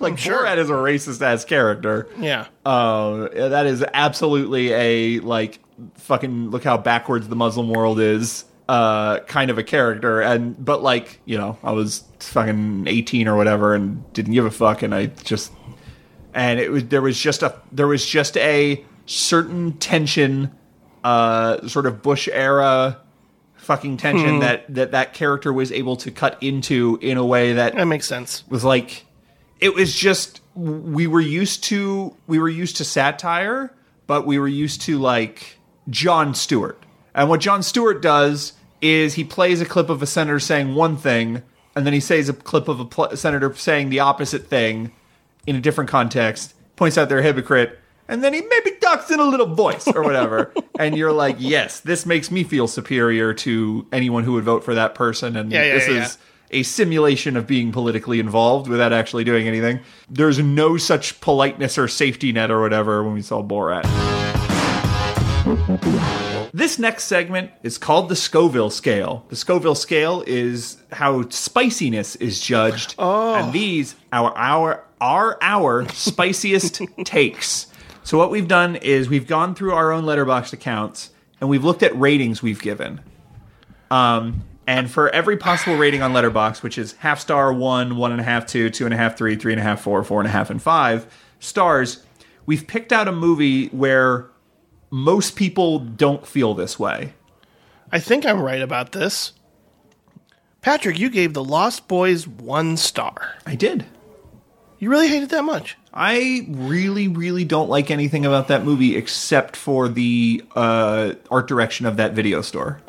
Oh well, yeah. So anyway, that's not the way this segment works. Oh, I'm sorry. I mess is this we look at we look at our own ratings. Oh, oh, okay. then I messed up. So for me, I'm just I'll just go through mine as you Yeah. work through yours. For me, I gave half a star to Natural Born Killers, lowest possible rating. That was the another I considered. Yeah. most hated possible movie. Just uh, the experience of watching it is excruciating. Whatever artistic merits it may or may not have, the act of watching it I just found so horrific that I gave it half a star. One star, Secret Honor, the Robert Altman movie. Uh, on the Criterion Collection, beloved Philip Baker Hall is a fantastic actor. That is a boring ass movie. Maybe if I was like a Nixon uh, head and I knew all like the little details about his life and everything, that would be more interesting and there'd be more little stuff I'd pick up on. But it, I just find that movie so fucking dull, and I find like the uh, the comedic premise of like, what if Nixon was being vulgar? It's like, who fucking cares? Uh, my one and a half, I have to be the only fucking person on earth who thinks naked fucking sucks ass. One and a half Mm. stars to that. It's it's excruciating to watch. I one of the ongoing things with these movies I found is movies that I should love because I love the filmmakers, like Robert Altman, like Mike Leigh. The next one I gave two stars to Dogtooth. I love Yorgos Lanthimos, but I think the thing that makes his stuff work for me is that it's in English, and so I can detect the stiltedness of it. Like to me, that is such a huge part of it is the performance. And Dogtooth being in Greek, I didn't get that, and I also just found it just sort of sadistic and cruel without purpose. There's a couple really cool scenes in it, but mostly that movie is boring and uh, unpleasant. My two and a half, Shape of Water. I think for the, the- I this is a line I wrote in my Letterboxd review, but like for someone with so much imagination, Guillermo del Toro has so fucking little imagination. Like the story is the most obvious thing in the world, and every evil character in a Guillermo del Toro movie has to be the most mustache twirling, fucking like ruthlessly evil person who has ever existed, and it's just boring to watch. And now we get into three stars, and I consider Really? Oh boy. Okay. I consider three stars to be pretty good. So this is a little harder because you have to find a movie that most people would not find pretty good. Mm. Santa's Slay. Uh, Bill Goldberg, the wrestler, plays a killer Santa. I think that is a horror comedy. It's dumb as fuck. I think that movie's really funny. I think it's pretty good. Three and a half stars goes to Andy Milligan's The Ghastly Ones. I'm recently sort of discovering Andy Milligan, and I just really fucking vibe with him. Andy Milligan's another one of those filmmakers who's considered by some to be one of the worst filmmakers of all time, but his just thing works for me, and I think that movie is really fascinating and interesting, and most of his movies are short, so that helps. Four stars is where I'm starting to call movies great. McPherson tape, found footage, VHS. I don't think I've seen that. uh, I think shot that on mixed up video with the movie. Poughkeepsie tapes or something. This is actually shot on VHS, and it's about a family who lives out in the mountains, and then an alien uh, UFO comes down and attacks them. Really evocative and crazy and interesting. A lot of bad acting, a lot of things that you would maybe consider, oh yeah, this is a poorly made film, but the whole experience just works aesthetically. I did a shot on video mo- uh, episode of Genre Grinder where we talked about uh, McPherson tape and my love of it. My four and a half stars, very difficult for me to justify because I saw it in 2014, which is when I first started using Letterboxd. I remember almost nothing about it. No one thinks this movie is particularly good. The Canal, a Irish horror. Oh, I like that one. Irish horror movie from I haven't seen it in a while, but Right. I liked it. I don't know why I gave it four and a half stars. Um, but I remember thinking it was actually very scary and dark, and it kind of was disturbing in a way that I would snuck up on me. And now five stars. I know I'm in the minority in thinking this is, if not David Lynch's best film, it's certainly equal hand in hand with his best work. Premonitions following an evil deed. Five stars, one of the scariest movies I've ever seen, one of the greatest silent films ever made. A short film he made with a Lumiere camera using a lot of in camera tricks um, for a documentary about the Lumiere brothers, in whi- in which a bunch of, in addition to telling the story of the Lumiere brothers, the uh, a bunch they got they sort of tapped a bunch of well known filmmakers to make their own short, like thirty second shorts with uh, with an old. You know, 19th century film camera. Absolutely fucking terrifying. It is everything about David Lynch's stuff that I think works with none of the stuff that pisses me off. My spiciest take is Premonitions Following an Evil Deed is better than uh, Blue Velvet. I'm gonna have to do this segment later and Yeah. record it to you because Letterboxd is down. But honestly, this really just became a process of me questioning my ratings a lot of the time. I was like, really? Oh, hmm, okay. I think that's why rewatches happen most of the time for me because I I go I rated it. That, why did I like it that much? Did I not like? it? I'm. It's just one of those things. Let's begin. Garden State. I gave one star. Um, I know people who defend it. I know people who like it. I know they're. I used to like it, but I no longer do because I don't like Zach Braff. And as a, uh, Natalie Portman's too quirky, I just don't buy anything that happens throughout this movie. and if we leap up to one and a half stars, I notice that I kind of loathe Across the Universe. Another movie that has its defenders, I don't know if it's beloved, but aside from a couple songs, I mostly just find this film to be obnoxious and lame. Much like yesterday. So maybe films with Beatles songs, like I Am Sam, just isn't good. So I don't know. Maybe just, maybe just don't mess with the Beatles. Don't put them in a movie. Don't put their music in a movie. Uh, Promising Young Woman, I gave two and a half stars, mainly for Carey Mulligan's performance. I feel like I'm in the minority, but there are people, again, who agree just because that final act is a big old question mark for me. Finally, as we get a little more positive, apparently I like Dark Skies more than most folks, including Gay Powers, um, because I kind of like the idea of a James Wan esque take on the alien abduct- abduction genre, and I adore Keri Russell. So I don't know. Dark Skies, three stars. It's good. It's not great. Not a waste of time. Also, is it okay for me to give a middling review to the rather average Scott Pilgrim versus the World, a film that I think most people seem to love? Even when I, I, I thought I was going to be enthused about it, I was glad I got to see it in the theater, but it might be my least favorite Edgar Wright film. Has its moments. Gotta love the vegan police. Same with La La Land. At three and a half mm, might be a little high, maybe a half star high than I expected. Um, I just think people love it mainly due to how it all ends. That final act is sublime. The most, the most of the the most of the movie is not. How about Once Upon a Time in Hollywood, which is another film that gets a four out of five, which feels wrong. Because, good lord, people are saying it's their favorite Tarantino movie. It's the best film of the decade. Why? I guess I still have issues with how things play out violently. I don't know. Why it doesn't sit well with me, it should. It should be cathartic and incredible. But it just rubbed me the wrong way, and I'm trying to work through that. I'm sorry, people. Wow, the Solaris remake got four and a half stars from me? I guess that's the only reaction I have right now. Because I don't know if I like it that much, do I? I mean, it's good. Okay, here's the big one I think at five stars.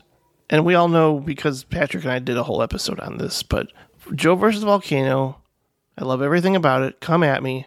I don't know why I consider it to be a full blown five star masterpiece.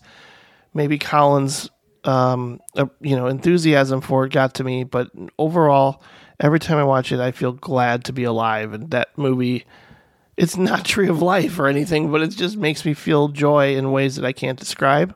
It's a hard movie to like sum up sometimes for me when I watch it. I'm like, I don't know why. Maybe. Th- maybe I've been brainwashed by the whole movie. Anyway, Joe vs. Volcano, five stars, and don't let anyone tell you otherwise. Shutter Island is a masterpiece, up there with Scorsese's best. Five stars. I'm done. Thank you. This next segment is the cheap beer taste test. Now, I uh, frequently buy six packs of cheap beer, and uh, I have ADHD. Uh, my brain craves novelty, so I don't really stick to one brand. I have one that I consider my favorite, but with these sorts of things, when you think of what is your favorite, it's possible that you're really just responding to branding and you're not actually talking about the That's quality true. of the beer. So I have in front of me six numbered cups. Each has a different cheap beer in it. The beers are Pabst Blue Ribbon, Old Style, Hamm's, Miller High Life, Ice House, and Tecate. And I am going to. Jim's not a drinker, so I'm going to taste these beers and I'm going to give them each a ranking. Do you have the little. Uh, so I'm going to drink from cup number one and I'm going to give it a rating on a scale of one to 10. Okay. Here we go. Number one. Oh, that's terrible. That's That's fun. that's water. That's like this basically has no flavor. It basically has no smell. Um, this is basically just a cup of cold water that's a little malty. Okay, number one, I am giving two out of ten. That is, Okay. I mean, it is like if you are trying to binge drink 64 ounces of alcohol, that's probably your best bet because your tongue can't even detect it. But as something I sit and sip as I watch a movie, like, no, that's no good. All right, so this second one has a little more flavor to it. Has a little bit more of a scent. Again, all these are cheap beers. So the thing about cheap beers is they're just it's just malty. I don't. It's not disgusting. There are some cheap beers that I taste and I go, that's gross. And then there then there's cheap beers like Number One where I go, oh, that has no flavor. Tastes this like is Number One. This is fine. I would give this four and a half. Four point five. So this has this has definitely the most flavor. It's kind of it's kind of pleasant. There's kind of sweetness. Um, I feel dumb. Like maybe it's like, oh, just every subsequent one I think is better than the next. But I actually like the taste of this one. I'm going to give that a seven. Okay. All right. Next is number four. Oh, this is no flavor at all. This is this might have less flavor than uh, number one. Implicitly designed to be binge drink, and Mhm, mhm. I really have to drink a fuck ton of it at the same time just to get any flavor at all. This You'd be surprised. I actually put cat water in that cup. oh shit! Oh, you asshole! Um, Threw you a curveball. I'm gonna give this a 1.5. Gotta drink some water, cleanse it out. Here we go. Hmm. It's a mild flavor. It's not unpleasant. I kind of like it. Yeah, that's how I feel when I drink. I, I like- kind of like it. I like that I can taste it, and it's not an unpleasant flavor, but it is. Yeah, it's kind of good. I'll give that a six and a half. Hmm. Oh, I like this. Okay, number six is good. I guess I- have I had that before? I don't think I've had it. Yeah, number six has a number six. You can definitely taste it. It has the has like one of the biggest flavors. Um, what was the other? What was the one I gave? Number seven. Which number? Oh, three. Number three. This is this has maybe a little more flavor than number three. It's tasty. Yeah, maybe I'll give this an eight. Okay. I honestly, when I look at these, I think they make sense. Okay. So, because I'm, I'm, I'm I'm not a big a, I don't have a sophisticated palate or anything. So, I'm. So, um, what was what was number one? Hamm's. Hamm's was number one, and I gave it a what? Two. God damn! I thought Hamm's was my favorite. I drink Hamm's all the time. Really? Yeah. Crazy. Um, what's number two? My dad and my granddaddy's favorite, old style. Old style. All right. What did I give that? Four point five. Yeah, that sounds about right. Yeah, I give it a five. yeah. I like old style a little less than PBR in my mind. Um, what's number three? Miller. Miller High Life. And what did I give that? Seven. Really? I think it's everybody's favorite of the cheap beers. Am I not mistaken? Huh. I always thought PBR was the favorite of everybody. Mm, that's my favorite. I think. Uh, what's number four? Ugh. Tecate. And what did I give it? One point. Yeah, that, that beer fucking sucks. Tecate I already knew sucked. And what's number five? PBR. And what did I give it? Six point five. I uh, that's probably my favorite. Okay, okay. And then my favorite was the sixth one, right? Yeah. And what was that? Natural ice. You're Really? the one natural ice. Make it easy. God damn. I guess what we learned is I have fucking shitty taste in beer.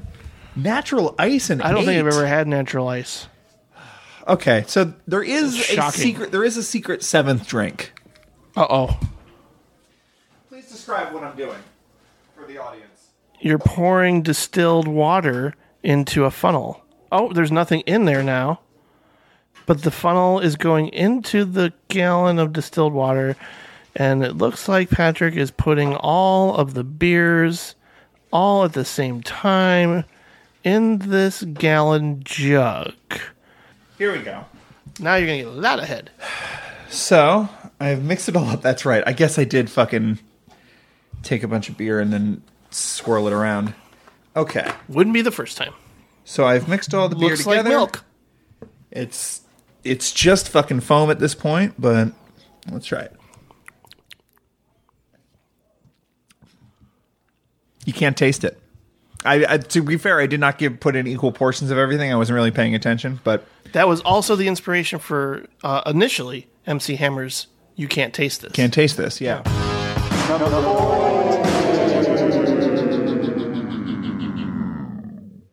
And this next segment is called 24 Hours of Blood Curdling Terror. Together, me and Jim are going to program a 24 hour horror film festival that's 11 feature films. And what we're going to do is we're going to go back and forth. We're working noon to noon. So this is like a noon Saturday to noon Sunday situation. Jim, what do you open a 24 hour horror film marathon with? Well, Patrick, this might surprise you, but I was thinking Bob Clark's Death Dream would be a killer Death Dream. opener for this festival. That's that's, that's I wanna you get make en- people watch at noon. I want to engage the audience. They fucking just want- ate their sa- their turkey sandwich and they have to watch Death Dream. Yeah, I want to see the reaction early on. Like, I know some people might go, it's kind of a late night film. You know? and I always think of Bob Clark as late night movies. Yeah. Children shouldn't play with dead things. Black Christmas. This. I want them to be lucid for this experience. I, think it's a I even phenomenal kind of think piece of of a. Christmas story as being a late night movie. I think just because it's placed 24 hours and the first time I ever saw it was like when it started at 10 p.m. or whatever. But like, sure, sure. I just think of Bob Clark. I mean, like Baby Geniuses too. it's just fucking, you know, that's a dark. I wanted film. to surprise people. Death Dream. So this is I so here's what I want to do with this segment is I want to make I want us to collaborate, right? So I want to go off of your energy. You open a fucking marathon with Death Dream. Mm-hmm. Hey, A- a- a all shot. you all you lighthearted little horror fans who wanted to come and have a good time and laugh and and throw gummy bears at the fucking screen. Um, no, fuck you. Yeah, Death Dream. bring it. You know what? Don't don't wuss out on this thing. That's Do right. it. That's right. You know what happens next after Death Dream? Angst. Oh my god, what are we doing to people? We're trying to kill them all. the German fucking serial killer uh formal uh tour de force. Can I go to Australia next? I think it's Australia. What do you follow up Angst with from Australia? Next of Kin, a film that I think is really a slow burn of sorts, and then that last act just rules. There's a moment where the camera does something Sam Raimi esque, and I get a boner. Yeah. and I'm like, this is my jam. Thank you. Vaguely, I, you you paid money to a food bank in order for me to Review watch it, this movie, and then I sort of unfortunately watched it on a day where I was not prepared to watch it. But but there's some kind of crazy explosion that happens at the end of the movie That too. inside of like a like a convenience store or something. Yeah, Okay. that's all good. So what we have is a the horrors of Vietnam and the trauma of returning veterans and the trauma of the the loved ones who are left to pick up the pieces, dovetailing into one of the most horrific depictions of the psychopath mind in one of the most uh, formally dazzling uh, ways ever invented. And then we're moving into a different mode, right? We're moving into a slow burn. Yeah, uh, I want them to chill a little bit. Kind of ghost story yeah, feel to it, yeah. Um, but still kind of a bummer. So Still, here's what I want to do.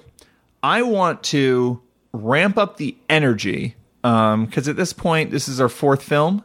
So at this point, we are now uh, somewhere around 8 p.m. or whatever. Okay, people are coming back from dinner. People people have gotten hot dogs in the theater. I, I think there should be a hot dog cart personally. That'd if I'm running an event, I got a Sure, guy with a hot dog cart and the dirty hot dog water, and he's got some relish if you want it. I want fresh, soft pretzels, please. Fresh. Okay. Well, we can get these up pretzels too. Yeah. No pretzel dogs though. That's that's a blasphemy. Mm. So it's 8 p.m. You've had your soft pretzel in one hand and your hot dog in the other, and I'm going to make you feel bad, but you're going to feel bad. This is like Michael Haneke's film. High energy. We're moving into the Texas Chainsaw Massacre 2. Oh no, the movie everybody loves but me. Okay, I'll give you a choice. Texas Chainsaw Massacre 2 or also high energy, also feel bad hit, also needs to be seen to be- be believed. Texas Chainsaw Massacre: The New Generation. Oh God. Well, I don't know. That's a tough call. I'm, I'm I, I leave it in your capable hands. What would people have more fun with seeing Matthew McConaughey and It's Renee going to be Zellweger? Dennis. Ho- It's going to be the one with I think Hopper. that's, yeah. Okay, so I'll watch it. I'll watch it 2. again. Yeah. with the crowd. Yeah, yeah, for sure. Maybe I'll like it more. Mm-hmm. That that movie qualifies as a good time after fucking Next of Kin. I'm going to give you. We're A, on film five. I'm going to give you a choice between two lakes. Now, one is very long, and I don't think is considered a horror movie. I, look, it's our festival. No one's going to tell us no. but I think it has some freaky ass moments. Hit me. Under the Silver Lake. Okay. Versus Lake Mungo, which I think I know the answer to this one after saying it aloud. I'm like, oh, which one would Patrick choose? There are They're very different. there's some I'm, I'm, I'm, I look, I'm glad you love it. I know I do. But we are programming a horror film festival. Yeah, you're right. I know. I So, know. Lake I just want to watch on the big screen. It's just be me and Mike 10 D'Angelo. So 10 p.m. Lake Mungo happens. We are now at midnight, right? Mm. Yeah, you hear a little. You hear a little off to the side. You're gonna. You're getting people. Are we gonna put them? Are we gonna wake them up? we Or get are we the gonna the lull them people. to Look, the the non-believers, the fucking uncommitted. They've they've left for the night. Maybe they have their little wristbands. They might come back, but the the diehards are here. Yeah, I'm usually not one of those. I feel bad, but Some I always people are a little sleepy. That's like, fine. yeah, I That's fine. You are what you I are. always worry that I'm going to snore too loud and disturb people That's anyway. funny. All right. Midnight movie. Let's go with Mask of the Red Death. Okay. Mask of the Red Death at I'll midnight. Possibly stay up for, but if I lull into a Right. dream, that's cool too. Right, for sure. It's very psychedelic. How about a movie that is yet to play on any big screen anywhere? I am the pretty thing that lives inside the house. Beautiful. What a great choice. This is a movie when you start at 2 a.m. You are telling everybody, look, You can go to sleep if you need to, and I understand. we understand. We we know what the fuck this is. Yeah. I'm the pretty thing that lives in the house. Great choice. Now we're at 4 a.m. We're gonna fucking kick the door open. They usually say, do that, yeah. Motherfucker, here we are. You know what? You know how Squirm opens? Oh man, Lightning ca- storm. like fucking crazy screams of like Yeah, close-ups of bloodworms and they're like weird hook mounts. You're gonna have to tape my eyes open because I don't think I'm gonna watch this one. What's the fucking worm face guy? I'm gonna the guy gets the this. worms in his no, face. No, no, no. Goddamn squirm is it? I don't like 4 things that crawl around and squirm and wormy and gross and slimy. and- Motherfuckers, wake up! I wonder if people are gonna think you're yelling at them outside. Um, Squirm happened. but I want to watch some Hellraiser. Hellra- Hellbound. Two. Hellraiser yes, 2. Yes, yes, yes, yes, yes, yes. Ooh, the best Hellraiser. Yeah. I don't think I've seen it on the big screen. Me neither. I feel like it must have played the music box of horrors at some point. I just didn't see it. I would. I mean, I guess it's possible it hasn't, but it just feels like one of those that they would have. That movie's Maybe. so fucking metal. God damn. That's, Hellraiser that's like 2 a good great. caffeine rush of a movie. Yeah, for sure. And if you if Squirm didn't wake you up, fucking Hellraiser 2 will. Oh yeah, it better. So now Or we're at- something's wrong with you. now we're at 8 a.m. and we are operating on a different fucking level now.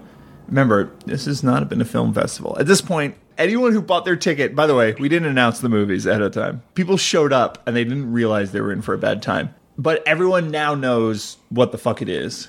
And so when I say The Hills Have Eyes, hmm. which I think the movie opens and it's kind of like dawn. Like the movie Yeah. is over the course of a crazy fucking 24 hours and I think it's in the morning is the opening shot of that movie. Oh man, I think my next one will be perfect then. I think Hills Have Eyes is the perfect combination of feel bad and everybody cheers at the end because it's got like crazy Wes Craven booby trap. oh yeah, yeah, yeah, totally. yeah, yeah. Um, so we got two uh, two more. Hit, hit me with that. Hit me with that uh, 8 a.m. rush. I've only seen this once. I'm pretty sure it takes place in the desert, and it's fucked up. or What? no, 10 a. Yeah, no. Go ahead. Anyway. White of the Eye. Yeah, Arizona horror. Yeah.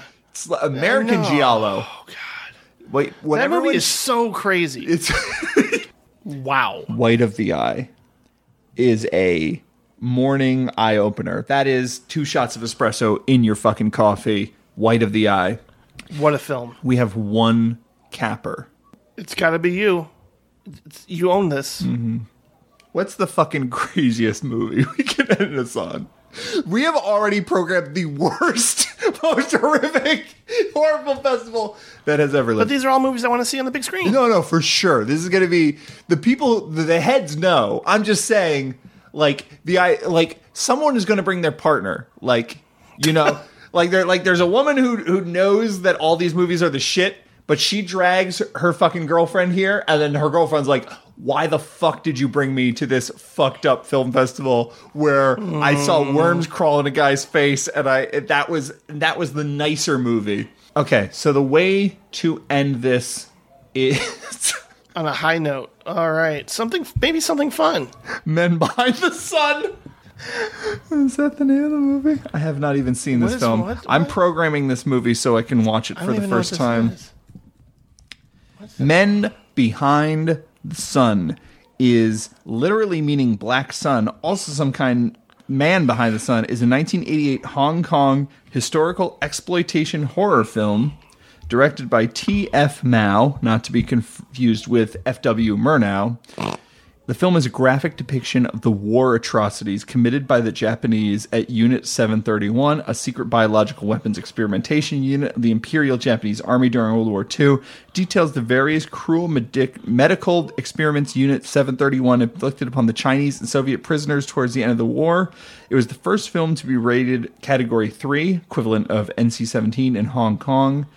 The film garnered further controversy for use of what Mao claims to be actual autopsy footage of a young boy, and also a scene in which a live cat appears to be thrown into a room eaten alive by thousands of rats. You're not going to get me to watch that. However, in the 2010 documentary Black Sunshine Conversation with TF Mao, Mao stated the cat was tired after participation in the film and got two fish as a reward. And then the cat was made wet with honey, and the rats were just licking and eating the honey off it. So this is one of those super fucked up movies that is just sort of a litany of terrors. And I think everyone who is still in that theater after the film festival we just programmed, I think there will be a. We talked about theatrical experiences. I think there will be a joint sort of. Oh my God. What the fuck is happening? Out of body experience when we end with Men Behind the Sun. Also, Men Behind the Sun, not a horror movie. Not. I wasn't thinking so, but it sounds horrific. It is horrific. Yeah, I was. Gonna, I was going to say Eraserhead for some reason, but that's okay. This this works. Eraserhead is on Criterion. Like, like I'm, not, I'm not saying I'm not saying Eraserhead is. I do want to see it on the big screen. breaking ground. I'm not saying I don't want to see Eraserhead on the big screen.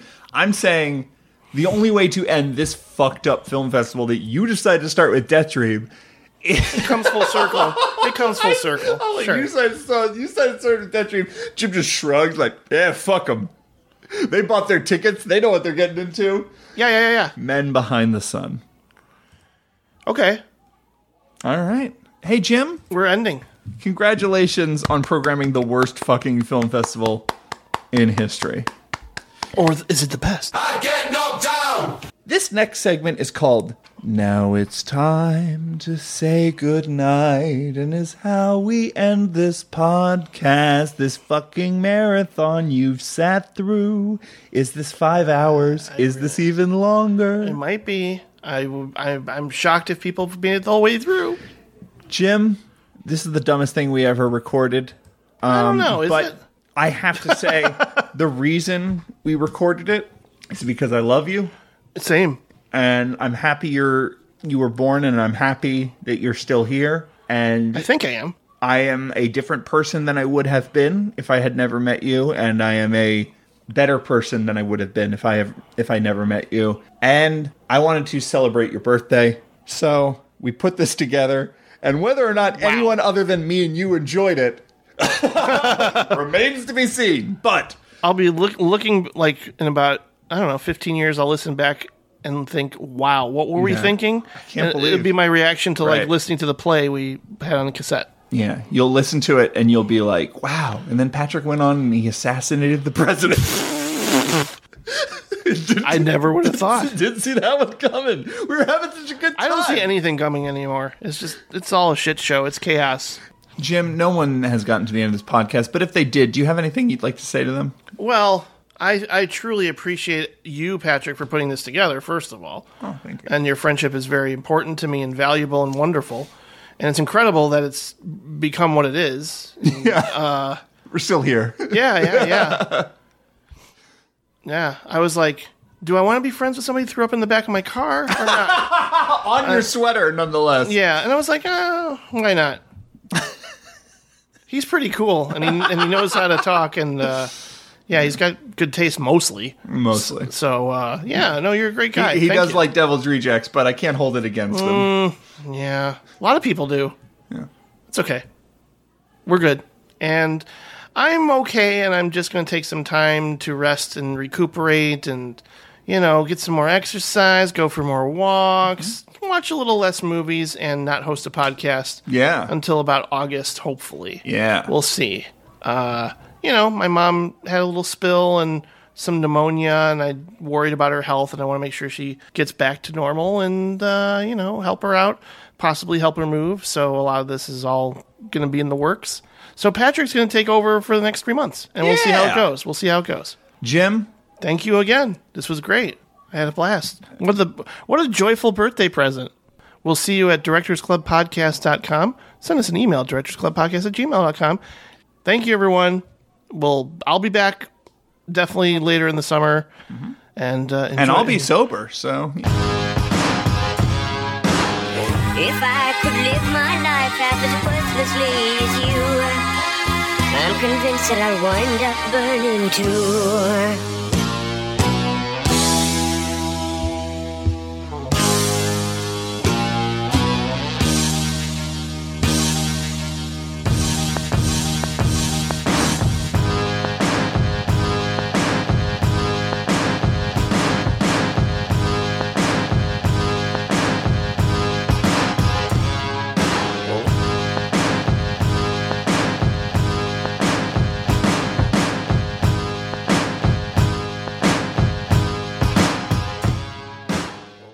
Or whatever. Oh, man. You know who would be good at this? Michel Gondry Who? would be the best. He would win. Oh, Michel Gondry. Michel Gondry's so extra. Michel Gondry gets shoved into every fucking locker because he's so fucking like he just like every time there's any project where it's like a group project, he's like, I'll do it myself. What I did is I filled a balloon with mirrors, and when you pop it, it takes a picture of a three-dimensional image, and it is me, and I am riding a rocket ship, and everyone's just like, shut up, Michel Gondry, and they shove him in a locker.